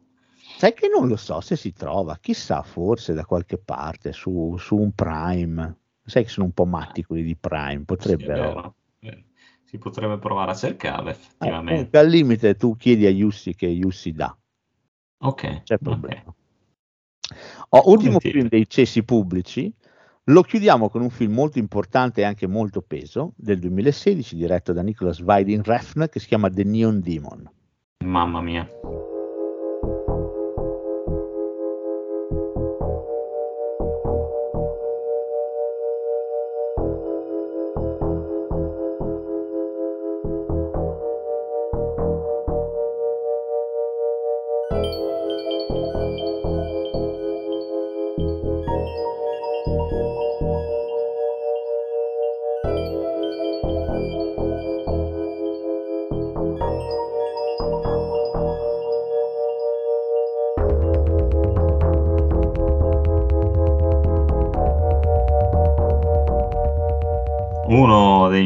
Film più, più preferiti, diciamo, degli ultimi tempi, più Eh, disturbanti questo, anche questo è, è tanta roba, eh.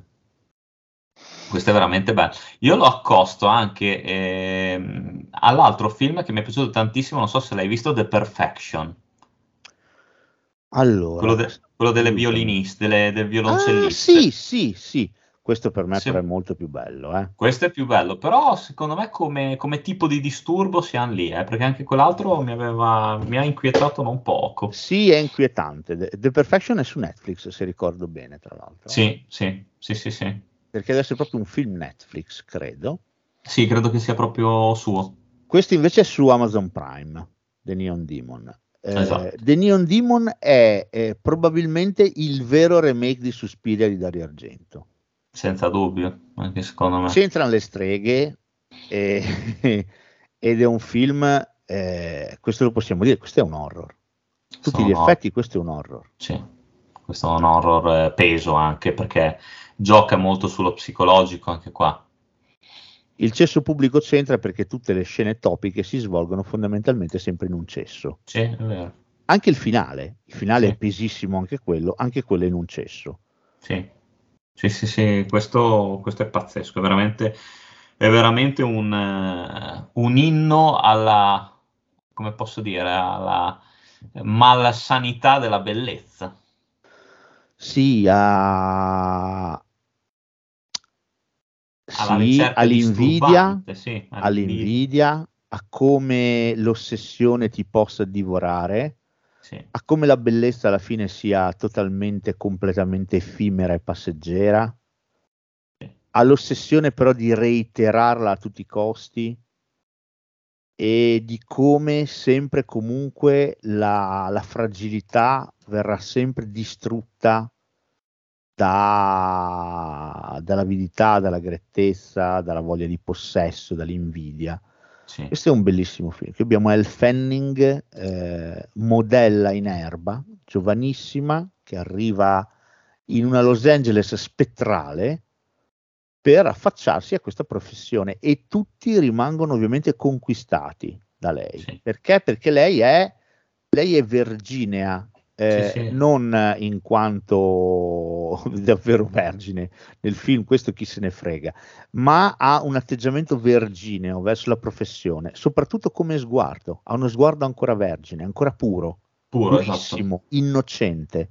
E questo ovviamente cattura l'attenzione dei fotografi, mettendo in secondo piano le sue colleghe, che Sì. sono già in una fase successiva, in cui stanno cercando di reiterare quella bellezza eh, in maniera costruita. Esatto, esatto. E La soprattutto, fisicità eh, acerba, innocente di Elle Fanning invece crea invidia. Ecco che bisognerà mangiarsela. è un bel po' ne crea, infatti. Eh sì, bisognerà distruggerla, mangiarsela, appropriarsene. Questo è un film straordinario. Per me Neon Demon è un film straordinario, è ipnotico. Sì, sì, visivamente, appunto, come tu, giu- tu giustamente hai citato, ci sono delle scelte stilistiche e visive che sono prese da Suspiria. eh. C'è una fotografia anche qua flashante, satura, Sì, pazzesca, pazzesco, bellissimo sto film, anche soltanto per come è messo in scena. ah, poi Elle Elle Fanning qua è bravissima. Sì, sono d'accordo. Ah, questo è veramente un bellissimo film. Bellissimo, bellissimo film Neon Demon. Eh, vi invito a recuperarlo o a riguardarlo perché ne vale veramente, veramente la pena. Sì, sì, questo, questo proprio ti dà, ti dà l'idea del marcio che c'è in quei mondi, è proprio anche una critica pazzesca verso quel- quell'ambiente, quel mondo lì. Sì, sì, sì, sì. Un po' come, un po' come era stato fa- aveva fatto anche, anche Guadagnino, se vuoi, con Suspiria, eh. Assolutamente, lui era sul mondo della danza, Esatto. eh, però era un'ottica completamente diversa. Lì era una crisi politica all'interno di un gruppo di donne che dovevano ridefinire gli equilibri.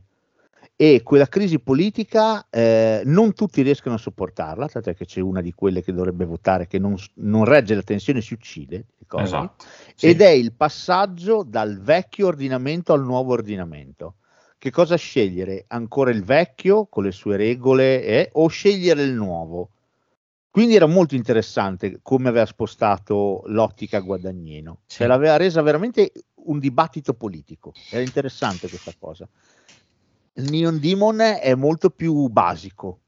Sì. Eh, parliamo veramente di affermazione di sé.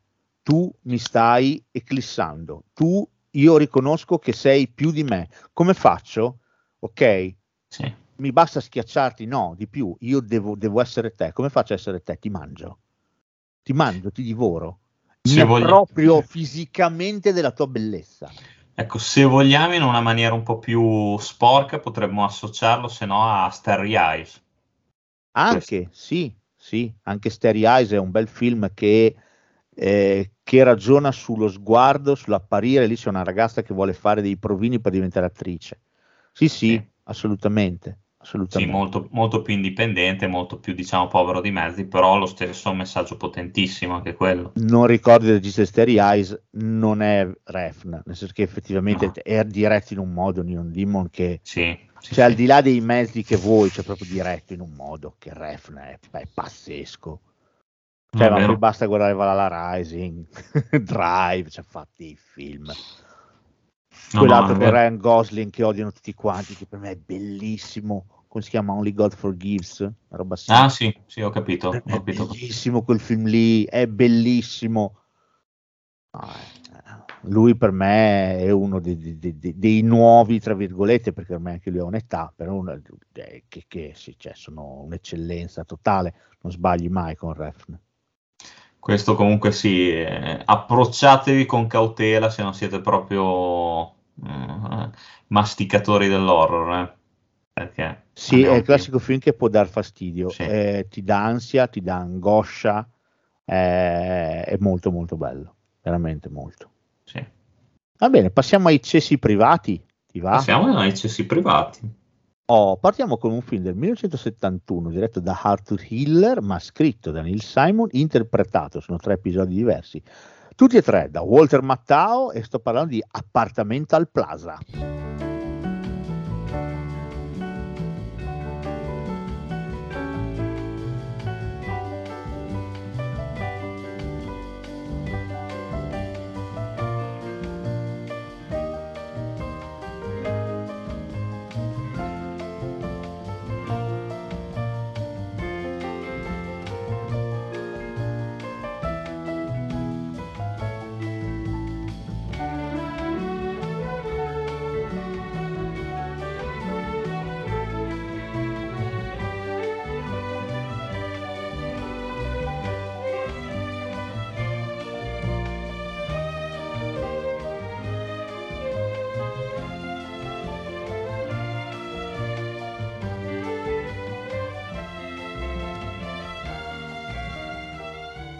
Questo l'ho visto, ma ero veramente piccolo, questo me lo ricordo il giusto.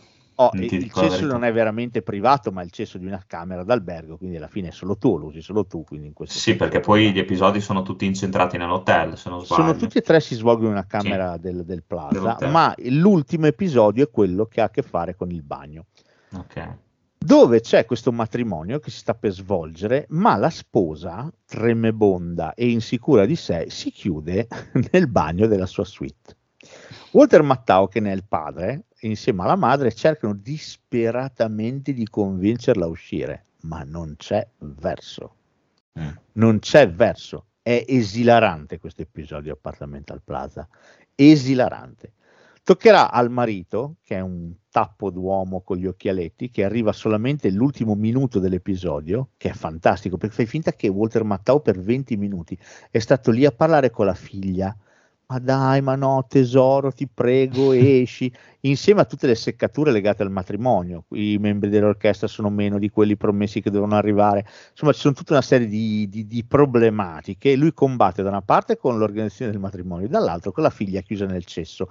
In mezzo a tutta questa roba che dura 20 minuti, gli ultimi 30 secondi arriva il futuro marito, dà due bussate alla porta del, de- del bagno, dice allora su, avanti, muoviti, datti una mossa e va via. E lei apre la porta e esce e si va a sposare.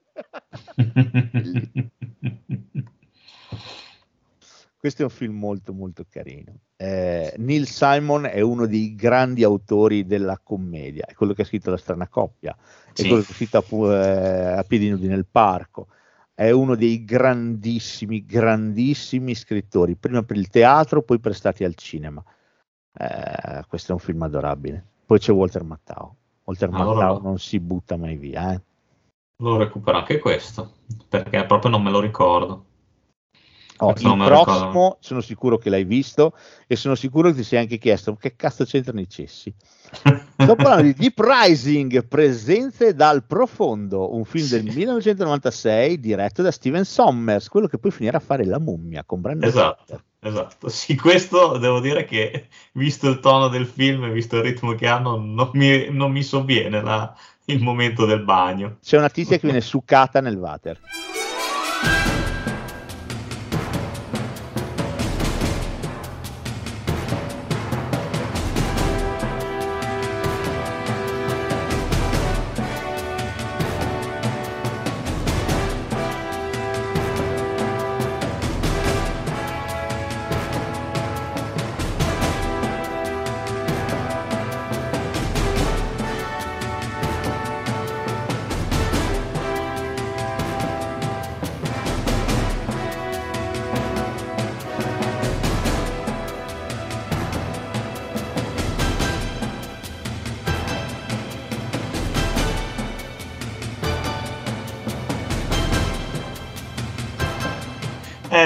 Sì, è vero, hai ragione. Basta tutto qua, l'ho preso come, scu- come spunto, ma volevo parlare di questo film che è meraviglioso, non ne parla più nessuno, ma The Pricing è un film adorabile. Sì, sì, è, è meraviglioso. È meraviglioso Ma quanto film. è bello. Con Eh, Trent stupendo. Williams. È uno di quei film, secondo me, che da B-movie si passa veramente quasi alla serie A. eh. È fatto, è fatto veramente da Dio. E poi ti tiene lì. Cioè, avventura, horror, azione. Cioè, bellissimo. Con un finale, secondo me, meraviglioso. So c'è il finale quando arrivano sull'isola. è bellissimo. E allora è fantastico. È fantastico. Storie di, di cui cosa cazzo sono questa roba tentata, tentacolare che, che, che attacca una nave da crociera fondamentalmente. Esatto. e stermina tutti quanti. Toccherà a Tret Williams e soci eh, capire che cosa sia successo. Ecco, eh, capiranno in fretta cosa è successo, dopodiché dovranno tentare di salvare la pelle. Esatto. C'è Cosa che non sarà facile. anche nel cast, all'epoca giovanissima e patatosissima. Questo film ha quasi 30 anni, quindi era bella patatosa, non era come adesso ridotta a fare la moglie di Liam Neeson in Io vi troverò 2-3. No, qua era veramente bella. Poi era anche tosta questo film. Sono d'accordo. Poi c'è l'amico di lui che è fantastico. Sì. Chi è Joy? Come cazzo si chiama? Mi sembra Joy. E c'è anche West Study che fa un po' la merda. C'è West Side che fa la merda, ma qui c'è Tret Williams che ha una faccia da tolla. È meraviglioso Tret Ah, Williams in questo film qui. E poi è sempre stato un bravissimo attore, secondo me, Trent Williams. eh. Assolutamente, ma qui fa proprio il ruolo dell'eroe improbabile, con la battuta pronta, sempre scazzato, che non è Si c'ha un po' alla Jack Barton. un po' la Jack Barton, hai detto bene. Questo per me è un film veramente molto molto carino. Steven Sommers che poi si, si perderà come regista dopo la mummia, eh, chissà, forse boh, gli, gli incassi che sono calati gli hanno smesso di dare dei film, te lo so dire, però questo film è veramente adorabile, è, è un B-movie come hai detto tu perché è un film di mostri e i film di mostri sono per antonomasia film di, di serie B, a meno che non parliamo di Godzilla vs Kong, va bene, ma quelli belli, quelli fatti col cuore, come piace a me, come questo, eh, dove non sai chi vive e chi muore, Esatto. eh, quelli veramente belli, quelli veramente belli, dove il mostro eh, è protagonista ma non troppo, nel senso che si vede non si vede, sono più le reazioni dei protagonisti che hanno senso in questi film qui, devo dire, questa è tanta roba per me. Fra l'altro, bello perché comunque eh, un- a quei tempi andavano di moda. Perché mi ricordo che c'era Leviathan, c'era Creatura degli Abissi. Di Sean S. Cunningham, ne, face- ne facevano un Leviathan botto. di John Pancos Matos. Esatto, ne facevano un botto. Io mi ricordo che li guardavo tutti oh, e non ne ho trovato uno che fosse comunque da buttare via completamente. A parte forse Virus che lasciamo perdere. Non so, Virus sono i due talloni d'Achille. E di Price però per me caga in testa gli altri due. eh. Beh, sicuramente c'è- degli altri due ha l'umorismo che lo sì, salva. sì, questo ha più umorismo e secondo me questo ha anche più atmosfera. Gli altri due non hanno un, briciolo di umorismo, Sì, si prendono terribilmente sul serio. Quello poi di Pancos Matos, ah, con un Sì. con Paul Weller, Eh, no, Peter Weller, sì. scusa, Paul Weller è il cantante, con Peter Weller, con Robocop, facciamo prima, eh, no, è di una pesantezza. Poi sono film divertenti, eh, tutti quanti, Sì, sì, sì, estremamente. Però per me questa è una marcetta in più, perché è proprio Sai cos'è? C'è, c'è il cast giusto, secondo me, qua. vero, c'è il cast giusto, eh, è divertente, è teso, è fracassone, ha qualche tinta qua e là horror, è fatto veramente bene e ha quel finale, il finale di questo film qui è spettacolare, davvero spettacolare. Sì, sono d'accordo. E proprio lo vedi e ne vorresti ancora e dici cazzo fatemi il 2 subito. Sì, è vero. Di pricing, stiamo scherzando, stiamo Da scherzando. recuperare. Questo dovrebbe esserci su Prime, se non vado errato. Ah sì? Dovrebbe. Ah, se c'è subito me lo... Io avevo denoleggiando per questo. Io mi sono affidato al mio denoleggiando. Diciamo, se c'ho denoleggiando non ci guardo neanche, sono disponibili. Ok. Eh, però se c'è, ben venga, questo recuperatelo alla grandissima. A vedere se, se si trova. Trolla, dai. Siamo finiti Allora. i nostri amici cinefili. C'è, ma è a noleggio, però, porca vacca. Allora, allora. Quindi meglio denoleggiando. Quindi delle due o denoleggiando o in amicizia o altrimenti denoleggiando davvero. Scegliete voi. Oh, prossimo film 1989 è la pellicola che ha dato un senso alla nostra locandina della settimana. Un film di Richard Donner con Mel Gibson, Danny Glover e Joe Pesci, Arma Letale 2.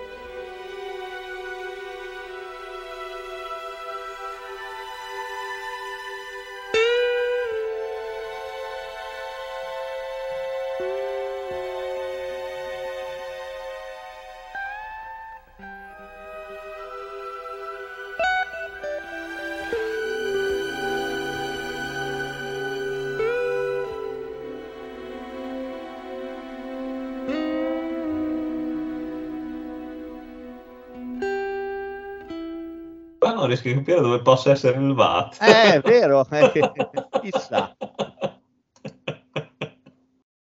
Penso Ah, una delle questa- scene più celeberrime che hanno a che fare con un water. E Questa è bellissima, veramente. Mi hai fatto cagare sotto. Io ho fatto cagare sotto te. Allora, per me Arma Letale 2 caga in testa ad Arma Letale 1. Arma Letale 1 è un bel film, molto bello, ma è estremamente serioso. Beh, Ancora era una troppo. prova. Era una Sì, prova. forse sì, però forse era ancora troppo eh, calato nel mood di quegli anni. Sì, ma sai cosa? Secondo me dovevano anche veramente testare, prendere le misure alla coppia. Poi hanno visto che funzionava nel 2 anche come umorismo. Sì, può essere. Comunque, Arma Letale 1 è bellissimo. eh. Ah, sì, Cioè, sì, sì, ha delle carità. lungaggini per me verso la fine, quando Gary Busey e Mel Gibson decidono di menarsi. Quella roba lì per me, cioè, e che cazzo, sei un poliziotto, che cazzo devi menare? Scusa, al resto le va a fanculo, no, sei un menare. Vabbè, quella roba lì per me lascia il tempo che trova. Però, nel 2, dove tutte queste cose non ci sono, anzi ti ricordo che inizia pum, al fulmicotone con inseguimento immediatamente. E tra l'altro non è un inseguimento buttato lì a cazzo di cane. Avrà un senso co- alla- alla- con la trama ai fini della trama. Certo, tipo poi c'hai Kruger nel, nel bagagliaio e da lì inizia l'indagine sui Kruger sudamerica- eh, sudafricani. Ah, questo è un bellissimo film. È il Questo- film con questo- Gio Pesci inaugura Gio Pesci e devo dire ci sta a pennello. Ma veramente a pennello nonostante film ci, suo. sì, è il film suo, poi nonostante ci sia ehm, una forte componente comica, perché c'è Sì. questo film, contemporaneamente eh, è molto ben dosato, perché riesce anche a essere estremamente drammatico. Cazzo parla di apartheid. Parla di Certo. apartheid, quando i cattivoni decidono di intervenire, mica iniziano a ammazzare tutti i poliziotti. Sì, sì. Cioè, E poi è comunque, e poi comunque è un, se vuoi, è un action anche molto intelligente, perché pur parlando di apartheid, anche in quella scena lì riesce a metterci dell'umorismo quando Danny Glover si presenta con Joe Pesci dentro lì al, al covo del cattivone. Quando, quando gli dice Il mio sconsiglio di andare in andare in Sudafrica." Sì, non capisco. Ma perché? Glielo sconsigli lei, ma non capisco, ma perché? Beh, glielo, glielo presento. Perché lei No, guardi, ascolti il suo amico, non è il caso che lei vada in Sudafrica. È vero. È vero. Bellissimo. È veramente bello. E poi, e poi è il film con Patsy Kensit questo. Sì.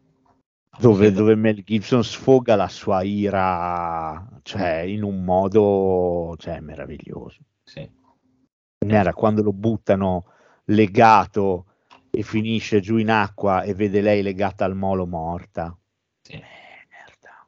Quando Eh. torna su. Quando torna su so cazzi. Anche perché lui ha quella spalla che gli consente di liberarsi da tutte, tutte le corde, tutte le catene possibili. Rica, questo è per Rica, pa, pa, pa, pa, è bellissimo. Che tiene la pistola in orizzontale, si ricorda. Sì. Io ho l'immunità diplomatica, non ce l'hai più, è revocata. Ah, questo è un grandissimo film. Questo è un grandissimo film. Bello, bello, bello. Scena del bagno è fantastica, veramente fantastica. La scena del bagno con Danny Glover sul cesso. Sì. ha una bomba sotto. È bello ta- che lui fa tutto, ti ricordi? Fa tutto il, il preambolo. Ero qui da solo in casa per una volta. Avevo il cesso libero. Il nuovo numero, che non Esatto. mi ricordo che cosa, da una leggere. cosa di pesca, mi sembra, cosa rivista da leggere finalmente. Nessuna distrazione. Bellissimo. Ah, Oh, mi raccomando, eh, però, teniamo la cosa tra noi.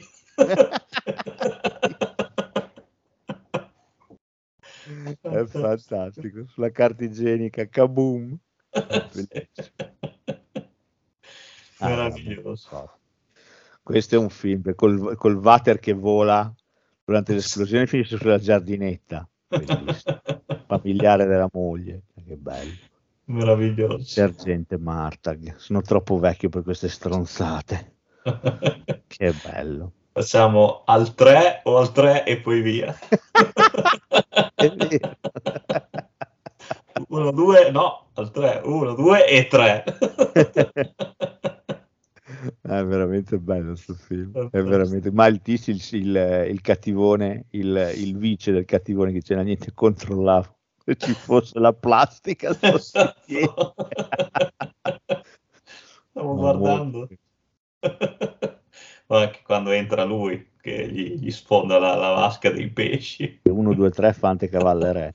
È bellissima che quella scena. Un bel sorriso, un bel sorriso. Ah, è un film strepitoso. Bello, bello, bello. Sì. Vabbè, sarebbe arrivato anche il 3 e il 4. Il 3 mi ci sono divertito molto, il 4 un pochino meno, però insomma si vocifera da parecchio di un 5. Wow, chissà. Oddio, sono un po' speriamo- troppo anzianotti. Speriamo non so di che no. cosa ci possano fare.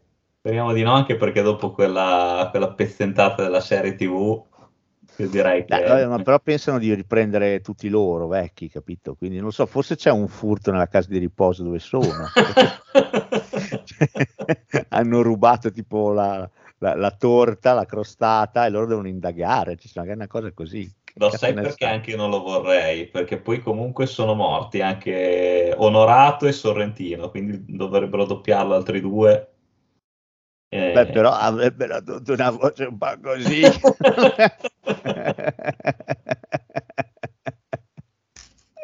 Anche se, vede- se- se dovessi vedere Danny Glover, che adesso non so quanti cazzo di anni ha Danny Glover, ah, rivederlo in Arma Letale 5 che, che dice sono troppo vecchio per queste stronzate, boh, tra l'altro, era, da quello che ho visto, era a Ferrara anche poco tempo fa che aveva fatto È il vero, festival. sì, sì, sì. Sì, sì, cioè, si dice la battuta classica, gli si potrebbe rispondere, eh sì, cazzo, sì, sì, se sei vecchio si vede, queste stronzate qua. Taci che ho letto che è un bagno di sangue Indiana Jones 5, non so se Eh sì, ma, ma penso che non ci volesse molto a Eh, capirlo. ho capito, però dirige James Mangold. Cioè, a me dispiace che si sputtani James Mangold, È ma hanno vero. detto che è un bagno di sangue. Hanno detto che è una cosa che non la salta un cavallo. Sì, sì, sì, cioè, sta venendo proprio spernacchiato da tutte le parti. Stanno provando a fare le visioni, le screening test, hanno- gli hanno dato sei finali diversi, quello che ha ricevuto più consensi tipo ha ricevuto il 30% dei consensi. Merda.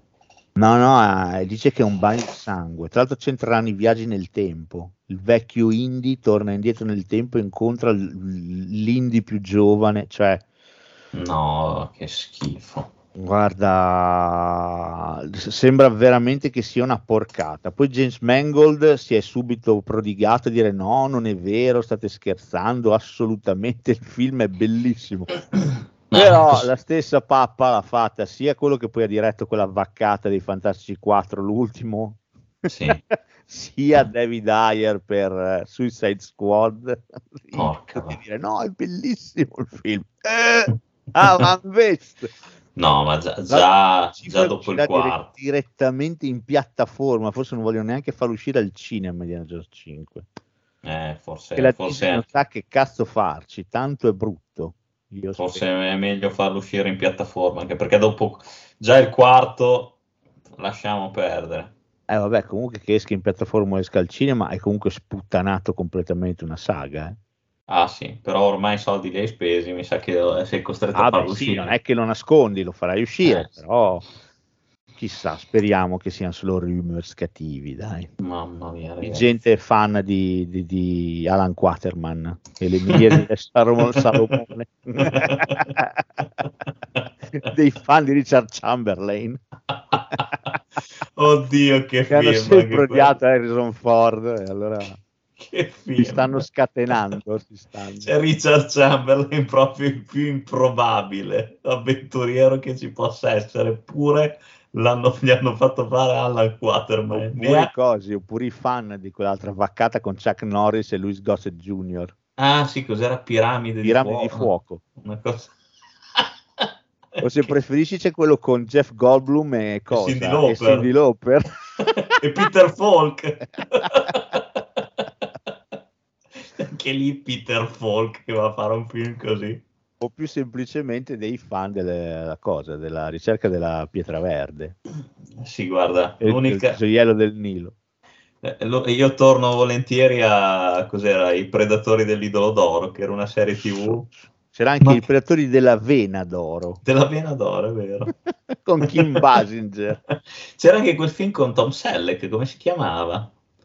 Quello Ah, sì, sì, sì, sì. Eh, non mi viene. Sì, ho che capito. era, cari- era pure Sì, carino. Era carino, era carino. Con lui c'era l'avventuriero che guidava Esatto. il, il, eh, Il plano, che il biplano. Sì, sì, sì, sì. Sì, sì, sì. Ah, non non mi mi ricordo, porca vacca, come si chiamava. Adesso vado a vedere. Che film che sono saltati fuori. Merda. E ben, ben. Siamo vecchi, c'è poco da fare. Siamo vecchi, siamo veramente due anziani. Avventurieri ai confini del mondo. Bravo. So, c'è che schifo, c'è schifo, è carino. No, è carino, era carino, è Era carino. carino, era carino, era carino. Non male, non male. Va bene, dopo questa passeggiata nel via dei ricordi, sei pronto per passare al prossimo film? Sì, prontissimo. 1974, Louis Buñuel, Il fantasma della libertà. L'altra sera siamo stati all'opera a vedere Tristano e Isolda. Data bene? Magnificamente. Carlotta Angelici è stata travolgente, che voce, che fascino. Peccato che sia leggermente ingrassata. Volete una sigaretta? No, grazie. E lei? Volentieri, grazie. E il suo viaggio in Spagna, a proposito? Molto interessante, ma Ma cosa? lo abbiamo dovuto interrompere. Per le vie di Madrid al mattino c'è una puzza indecente di... mi perdoni, di cibari. Mm. Davvero rivoltante. Eh, che ne sarà del mondo fra vent'anni se la popolazione continua a crescere con il ritmo attuale? C'è da chiederselo. Ma questo a che proposito? Pensate solo alla quantità di prodotti tossici che si getta ogni giorno nei fiumi. Gli insetticidi, i detersivi, tutti i residui industriali. Per non parlare delle feci umane. Sicuro? Beh, è molto semplice. Oggi siamo quasi 4 miliardi sulla Terra. Fra vent'anni 7 miliardi. Sette miliardi? Sì? E sa qual è il peso degli escrementi che un individuo evacua al giorno? Mm? Ma io non saprei, un, un duetti e mezzo. Duetti a me, molto di più. Pensi che l'urina pesa più dell'acqua? No, tutto compreso, io direi un chilo e mezzo. Moltiplichi per 4 miliardi e fanno 6 miliardi di chili al giorno. Fra vent'anni più di 10 miliardi di chili. 10 milioni di tonnellate al giorno. Esattamente. Diavolo.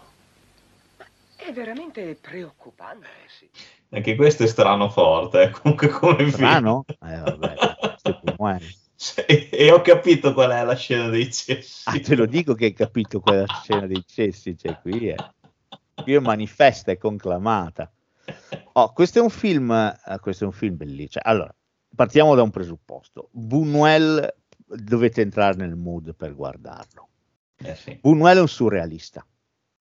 Tant'è che i primi lavori li ha firmati con Salvador Dalì, mica con Pippo Paolo. Li ha fatti con Salvador Dalì. Chenin Dalù, L'Age d'Or. Li ha fatti con lui. Quindi lui è un surrealista bello convinto e si vede nei suoi film. Fascino scritto della, porches- della porchesia. Della Quando se ne porchesia. porno. con Rocco. Ci facciamo il remake. Moana Pozzi in Il fascino discreto della porchesia. E poi è bellissimo perché è il fascino discreto della porca. della porchesia. Ma si vede che sto male, eh, che non sono ancora a posto. Vabbè, Meraviglioso. maledetto virus intestinale. Voglio la locandina. Vabbè, adesso la facciamo.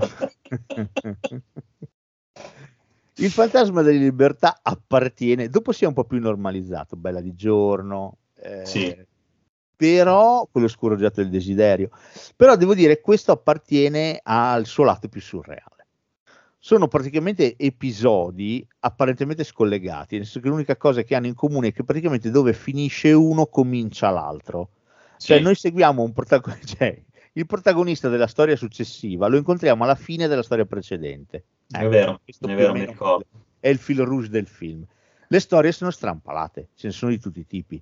Da Monica Vitti e marito che scoprono che la figlia eh, nasconde nello zaino delle foto scandalose. Ma chi te le ha date? Ah, ma che schifo! Ah, uno fuori da scuola. Ah, ma sei matta! Chiamano la governante. Ah, ma guardi che cosa aveva! Ah, ma signore, io non mi capacito! E dopo si mettono insieme a guardare, sono foto di monumenti. Sono bellissime. C'è, la- eh, c'è l'Arc de Triomphe, c'è un tramonto. Eh, ma guarda questa, questa, ah, questa è scandalosa. No? Questa, questa è, questo è Buñuel. Oppure l'altro episodio meraviglioso dove eh, a padre e madre comunicano che la bambina è scomparsa e vanno a scuola e la bambina è lì. e dice: Ma mamma mia, ci sono. Non interrompere la direttrice che sta parlando, torna a sedere. Poi con la bambina la fanno vestire, la portano al commissariato e ne denunciano la scomparsa. E il commissario dice: eh, Come era vestita? La facciamo prima, vieni qui, vieni qui. Allora, eh, alta, allora, indossava un cappottino azzurro, scarpe nere, lucide, bellissimo. Porca È fantastico. Brigadiere, venga, eh, c'è una scomparsa di una bambina, prenda la descrizione. Ah, è lei? Sì, è lei. Se la guardi bene, mi raccomando, ma non posso portarmela dietro, magari può essere utile. No, no, no, se la guardi bene, che poi dopo è così. E anche la direttrice, quando lo dice, è fantastico, dice, "Beh, abbiamo fatto l'appello e la bambina risultava presente. Cioè, non è che ci mancava, no? risultava presente. È, belli- è bellissimo. In mezzo a questa follia c'è un episodio che ha a che fare con l'argomento della puntata. Eh sì. Una coppia arriva a casa di amici a cena, diciamo così. Sì, e, e c'è questa tavolata, questa bella tavolata, invece delle sedie ci sono dei water. E loro si siedono sulle tavolette davanti a delle riviste e parlano del più e del meno. È bellissimo. Sei stata all'opera ieri? Sì, ah, sapessi, un'esecuzione meravigliosa. Guarda che è pazzesco anche solo a pensarsi una cosa così È meraviglioso. Con uno dei commensali che a un certo punto timidamente chiama la cameriera e dice scusi, e non si capisce e lei va, "Ah, si venga con me e lo porta in uno stanzino piccolo dove c'è da mangiare Esatto. e c'è un pollo e lui mangia sto pollo in separata sede quasi vergognandosi. Sì, sì. Ah, è, è pazzesco, è veramente pazzesco questo film. Sì, È come hai detto tu, eh. bisogna, bisogna entrare nel mood, altrimenti è uno di quei film che ti lascia proprio lontani chilometri. o entri e stai al gioco o se no questo ti respinge completamente. Sì. Ti respinge proprio completamente. Sì, sì, sì, sì, sono d'accordo. Però io sono anche uno di quelli che l'ha trovato bello. l'ha trovato folle ma bello. No, sì, stre- strepitoso, veramente.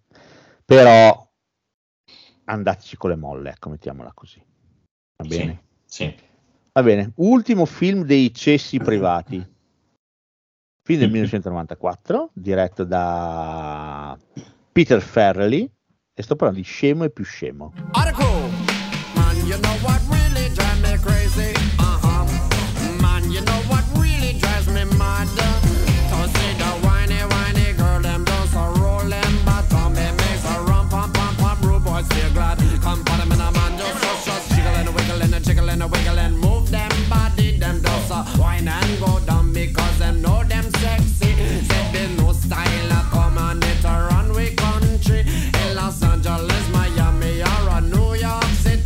Con Jim Carrey e Jeff Daniels. So che tu sei- a- adori particolarmente questo film. non particolarmente questo film, anche se devo dire mi fa ridere. Cioè, ci sono alcune Sì. cose che sono talmente dementi che mi fanno ridere. Però c'è la scena Adori che ha a che fare Jeff col Daniels. Qui, Sì. che è fantastica. Sì, Jeff Daniels per me qui è geniale. Sì. Cioè, Jim Carrey è Jim Carrey, va bene, ma Jeff Daniels che ero abituato a, fa- a vederlo a fare la rosa pure del Cairo. Cioè, qui, qui è meraviglioso. Che fa Larry. Larry, o Harry, Harry, scusa, Harry, eh. Harry e Lloyd. Storia di questi due deficienti, questi due scemi, che si fanno coinvolgere in una storia di riscatto e di, e di criminalità. Sì. Lloyd guida, le- che è Jim Carrey, guida le limousine, accompagna una cliente in aeroporto. La cliente dovrebbe lasciare una valigetta con dei soldi perché deve pagare un riscatto Esatto. e lui pensa che abbia dimenticato il bagaglio e decide di portarglielo ad Aspen, dove lei ha detto che sarebbe andata. Quindi parte con il suo amico Henry, lasciano l'appartamento e partono su un, un motorino improbabile, prima col cane, prima col furgone a forma di cane, successivamente con un coso, con un, con un motorino minuscolo, vanno A la, cosa che mi fa sempre ridere in questo film è che loro vogliono aprire un negozio di vermi. Che si chiama si chiama Oi Vermi. Ma che tristezza, veramente. perché loro hanno nel loro appartamento i vermi. Sì. Ma perché, scusa, quando vende tutto per partire, che vende a coso, a- al vicino di casa, al bambino sulla sedia a rotelle cieco, la pappagallina morta, a cui hanno staccato la testa e che lui la riattacca col, con lo scotch. E quando lo intervistano, dice: Ah, la mia pappagallina era così buona, chiamata Petra. Poi, vabbè, il finale da pugni nei denti, eh, con le ragazze, con le gnocche, col pullman di gnocche che si fermano da loro. No, ma è Quello da bellissimo. pugni nei denti. perché poi loro sono senza un soldo e hanno una valigia piena di soldi, ma non lo sanno. Quando lo scoprono, decidono di utilizzare dei pagherò, gli scrivono dei pagherò e spendono tutti i soldi che sono nella valigetta. Veramente bello. Cioè, è pieno zeppo di minchiate sto film. Il sicario che li vuole uccidere, che soffre di cuore, che gli danno da mangiare la roba piccante, gli fanno lo scherzo e gli danno il... lui li vuole uccidere col veleno per topi, e danno il veleno per topi a lui. Bellissimo. Un merlo? Yeah! Così, c'è un film di un tempo. e c'è la scena del water.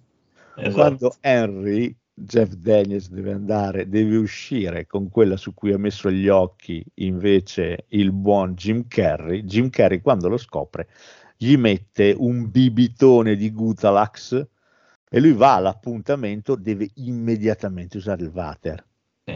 Ed è fantastico perché lo, lo- cioè, lo- lo- intasa, perché lui è nel water e lei dice non starai usando il water perché lo sciacquone non funziona. E si vede lui che stacca il water e butta fuori dalla finestra la roba che c'è dentro. Bellissimo. Eh. Ma poi i rumori che fa, cioè, fa... cioè, bellissimo, allucinante. No, dai, è carino, è carino sto film. È carino, dai. Possiamo dirlo che è carino. È carino. Poi vabbè, dirigono poi i Farrelly. I Farrelly, dai. Che, insomma, sono Dai, sempre io stati... ma Irene anche molto carino. Sì, amore a prima vista. Eh, tutti i passi per Mary, insomma, dai, non, non male, non male. Va bene, andiamo alle docce, così abbiamo chiuso questa puntata. Ok. Vabbè, citiamolo solamente, dai. Psycho. 1960 Alfred Hitchcock.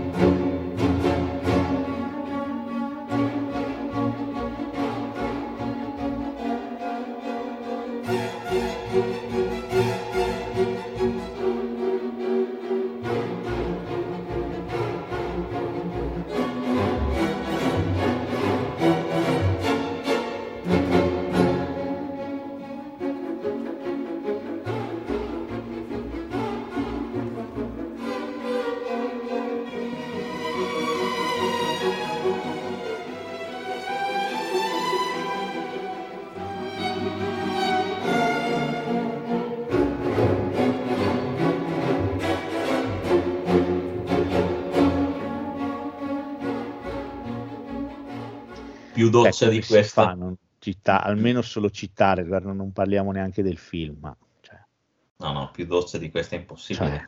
cioè, eh, questa è la doccia più, più celeberrima della storia del cinema. Sì. E di no. No, no, eh, senza dubbio. Nessuno ha più fatto la doccia con tranquillità dopo questo, dopo quella scena. Per anni. Sì, sì, sì, sì, sì, ha istillato nel, nel pubblico un, un qualche cosa di... anche perché di solito poi la doccia è un luogo in cui poi ti senti a tuo agio, ti senti tranquillo, è vero o no? Sì, Eh? sì, sì, eh, ti, ti rilassi, Ti rilassi, eh, che figata. scarichi la fatica calda. della giornata. Insomma, Poi soprattutto se magari hai rubato dei soldi al tuo capo, devi incontrare col tuo amante, cioè una bella doccia è quello che ti ci vuole per fatto due chiacchiere con chi Certo. gestisce un motel in Culonia e che è un pochino succube della madre. Eh, cioè, ti fai una bella doccia rilassante, vai mai a pensare che arrivi uno barra una e ti accoltelli. No, vabbè, questo è un film... eh, cioè, questo vabbè, capolavoro assoluto, su questo non si può dire niente. io credo che sia uno dei film più influenti eh, in assoluto della storia. Eh, c'è, c'è un prima e c'è un dopo questa cosa qua. Assolutamente. sì. Anche solo a livello di linguaggio, cioè questa qua fino a 48 minuti è viva. eh. Cioè, pensi che sia la protagonista? Sì. Tutto cambia completamente. No, bellissimo. Vabbè, non voglio parlarne oltre, nel senso che andà- cioè, abbiamo parlato di Psycho in tantissime occasioni, quindi andava solamente citato parlando di docce, ecco. Sì, Mettetevela via, se volete parlare, sentire parlare di Psycho andatevi a sentire la monografia su Alfred Hitchcock. Per esempio. Ma parlando di docce, mi corre l'obbligo di citare un film del 2015 del nostro amico e tuo amico soprattutto, Eli Roth, che si intitola Knack Knack.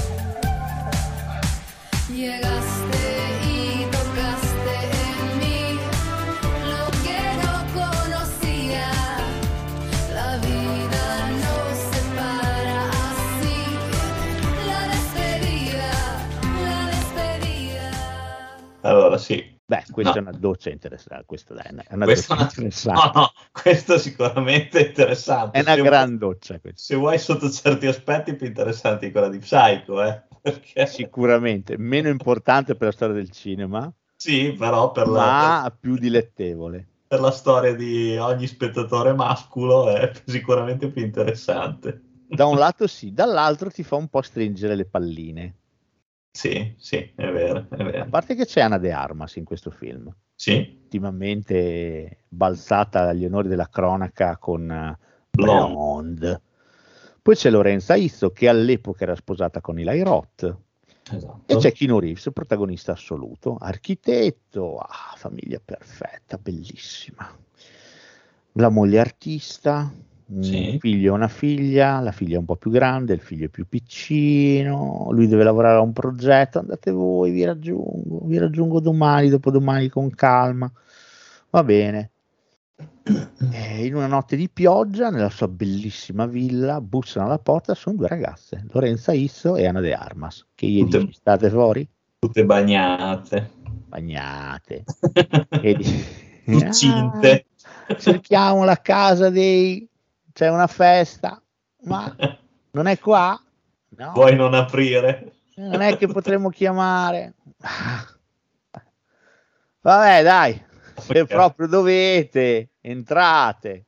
È un, è un gioco sporco. Se fosse, cioè, Dio, se fossero, se avessero buzzato Enrico Montesano e Alvaro Vitali, Paolo forse li avrei fatti dar fuori, ma Ana De Armas e Lorenza Izzo, entrate pure.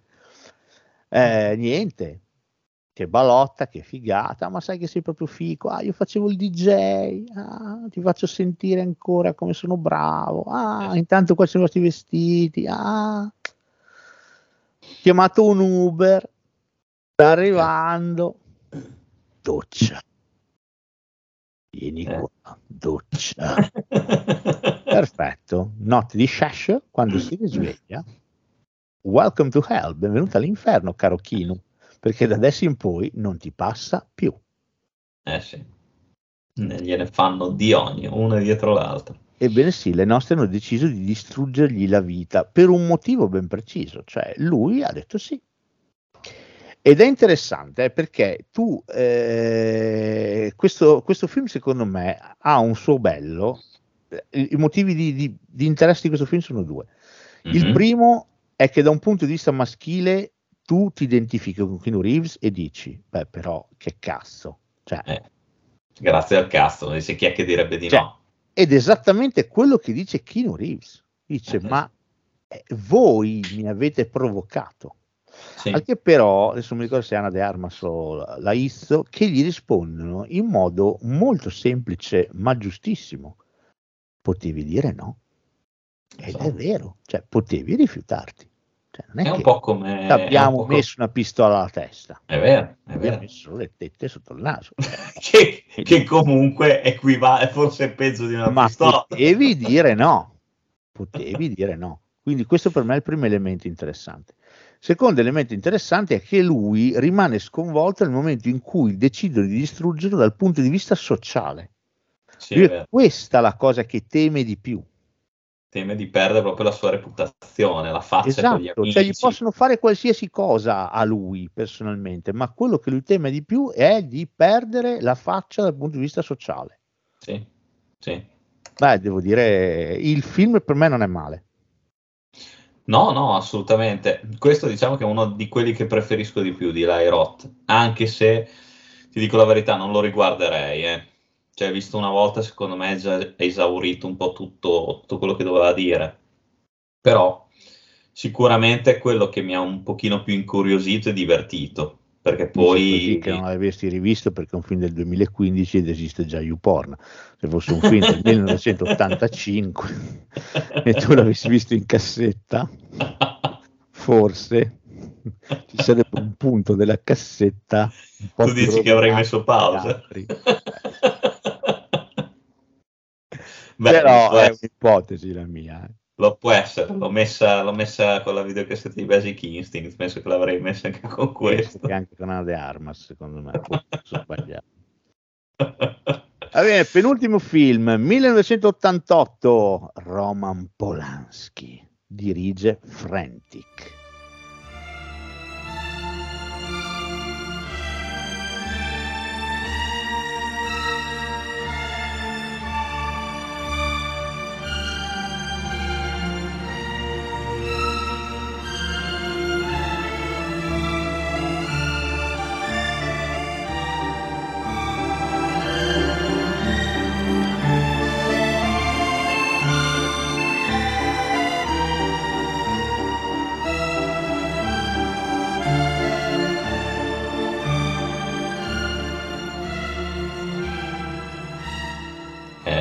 Filmone. Anche questo l'ho inserito perché la doccia è praticamente il, eh, il fulcro, da cui parte il film.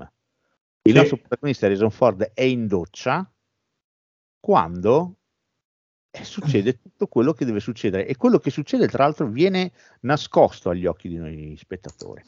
Sì. Harrison Ford è un dottore in viaggio con la moglie, stanno rifacendo il viaggio di nozze, vanno- sono a Parigi, eh, sono in un hotel, eh, quello che lui non sa è che all'aeroporto sono stati scambiati il suo bagaglio con quello di qualcun altro, ma lui questo Esatto. non lo sa, cioè no- no- non è stato scambiato, gli è stato messo qualcosa nella valigia. È vero, è vero. Eh, gli è stato messo qualcosa nella valigia e lui però questa cosa la ignora, non la sa. Mentre sta facendo la doccia, quando esce, la moglie non c'è più.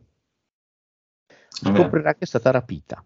Ma la cosa bella è che inizialmente nessuno eh, ha visto la moglie andare via, nessuno, n- nessuno sa nulla.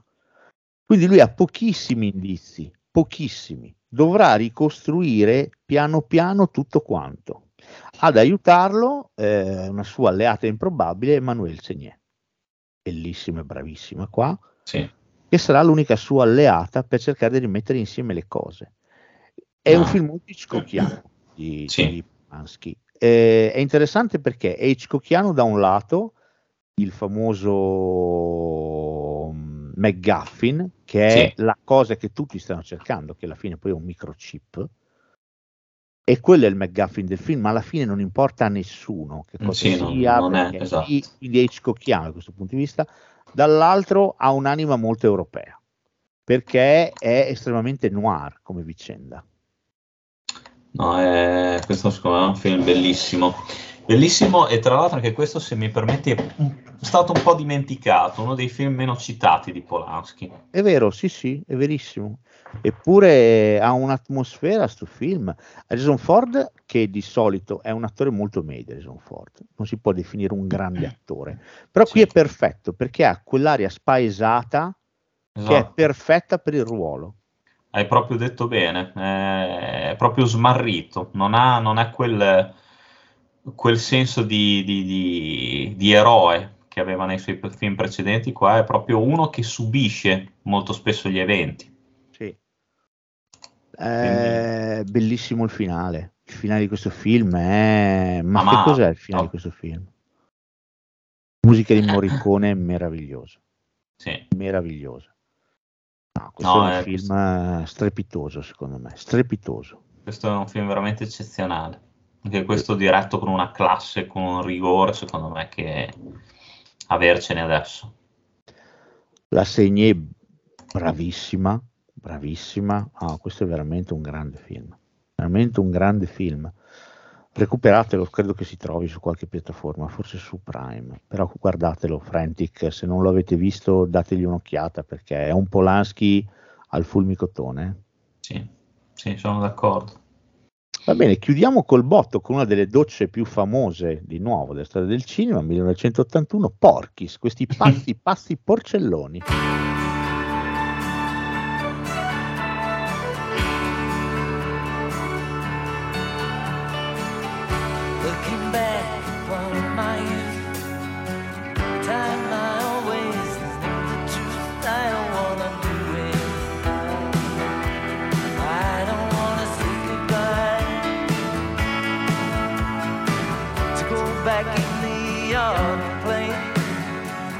Like we don't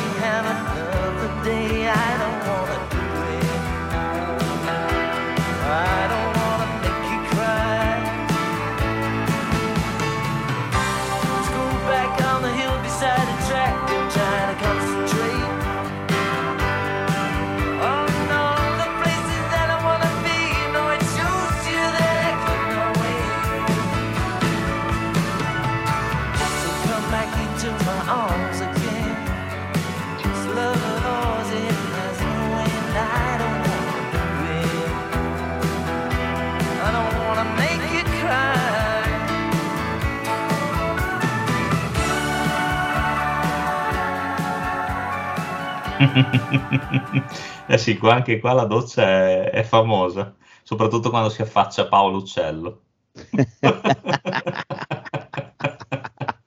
e gli sorride quella prospettiva.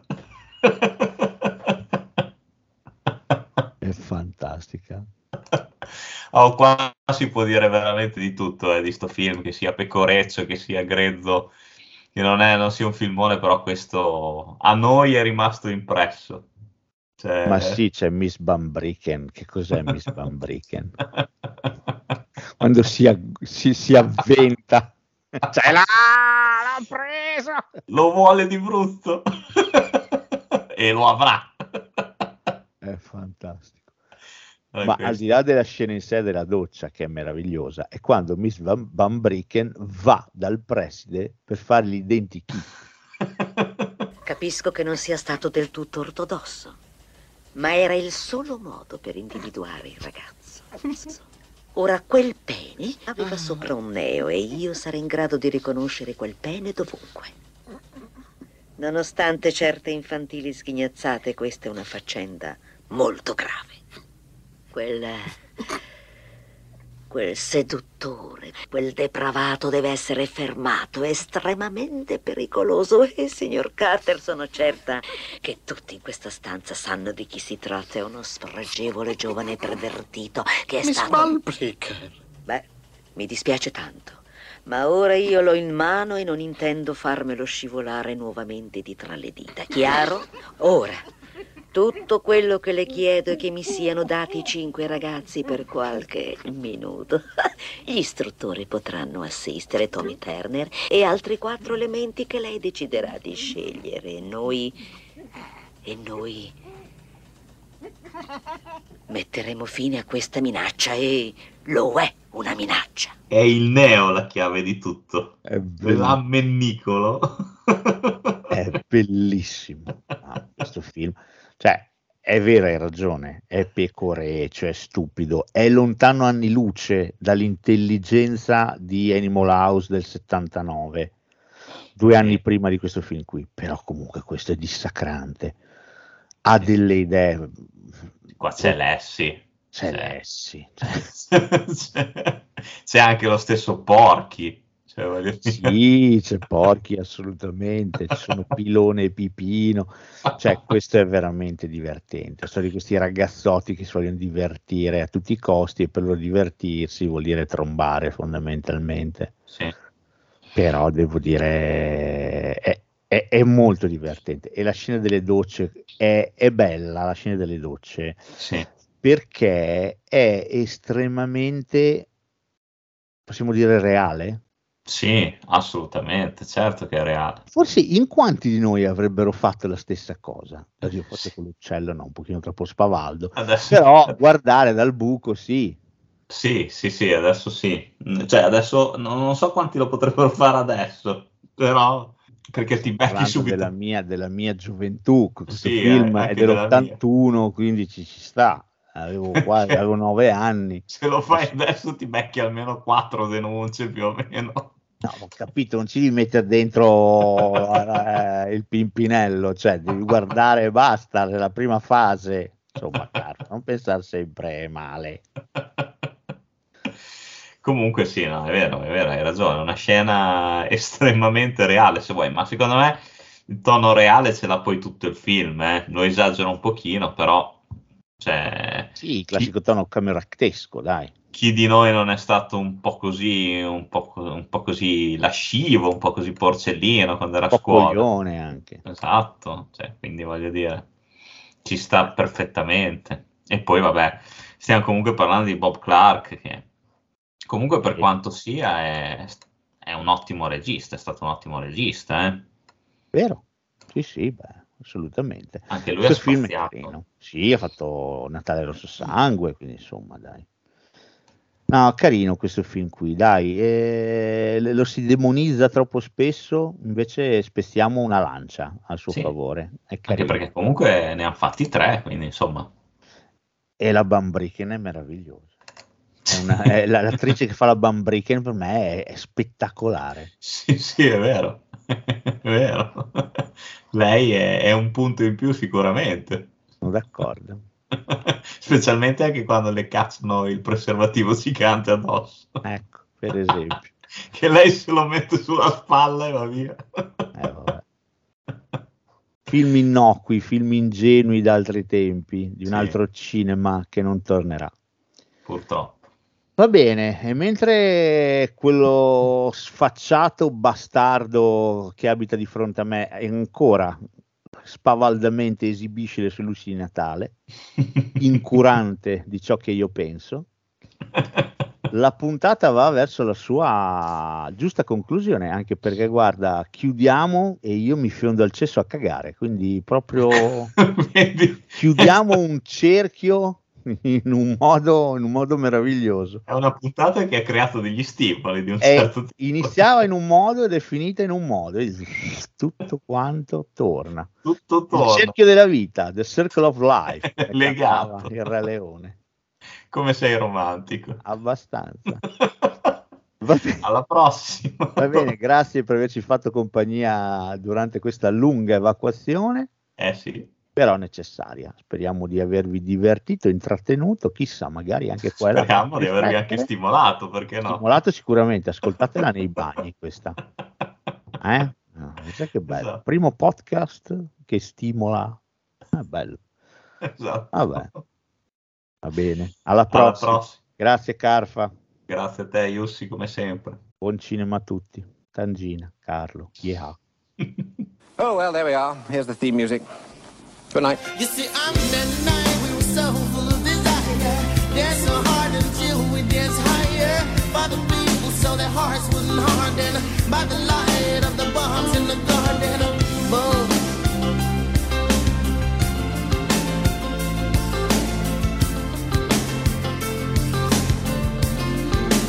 Fly.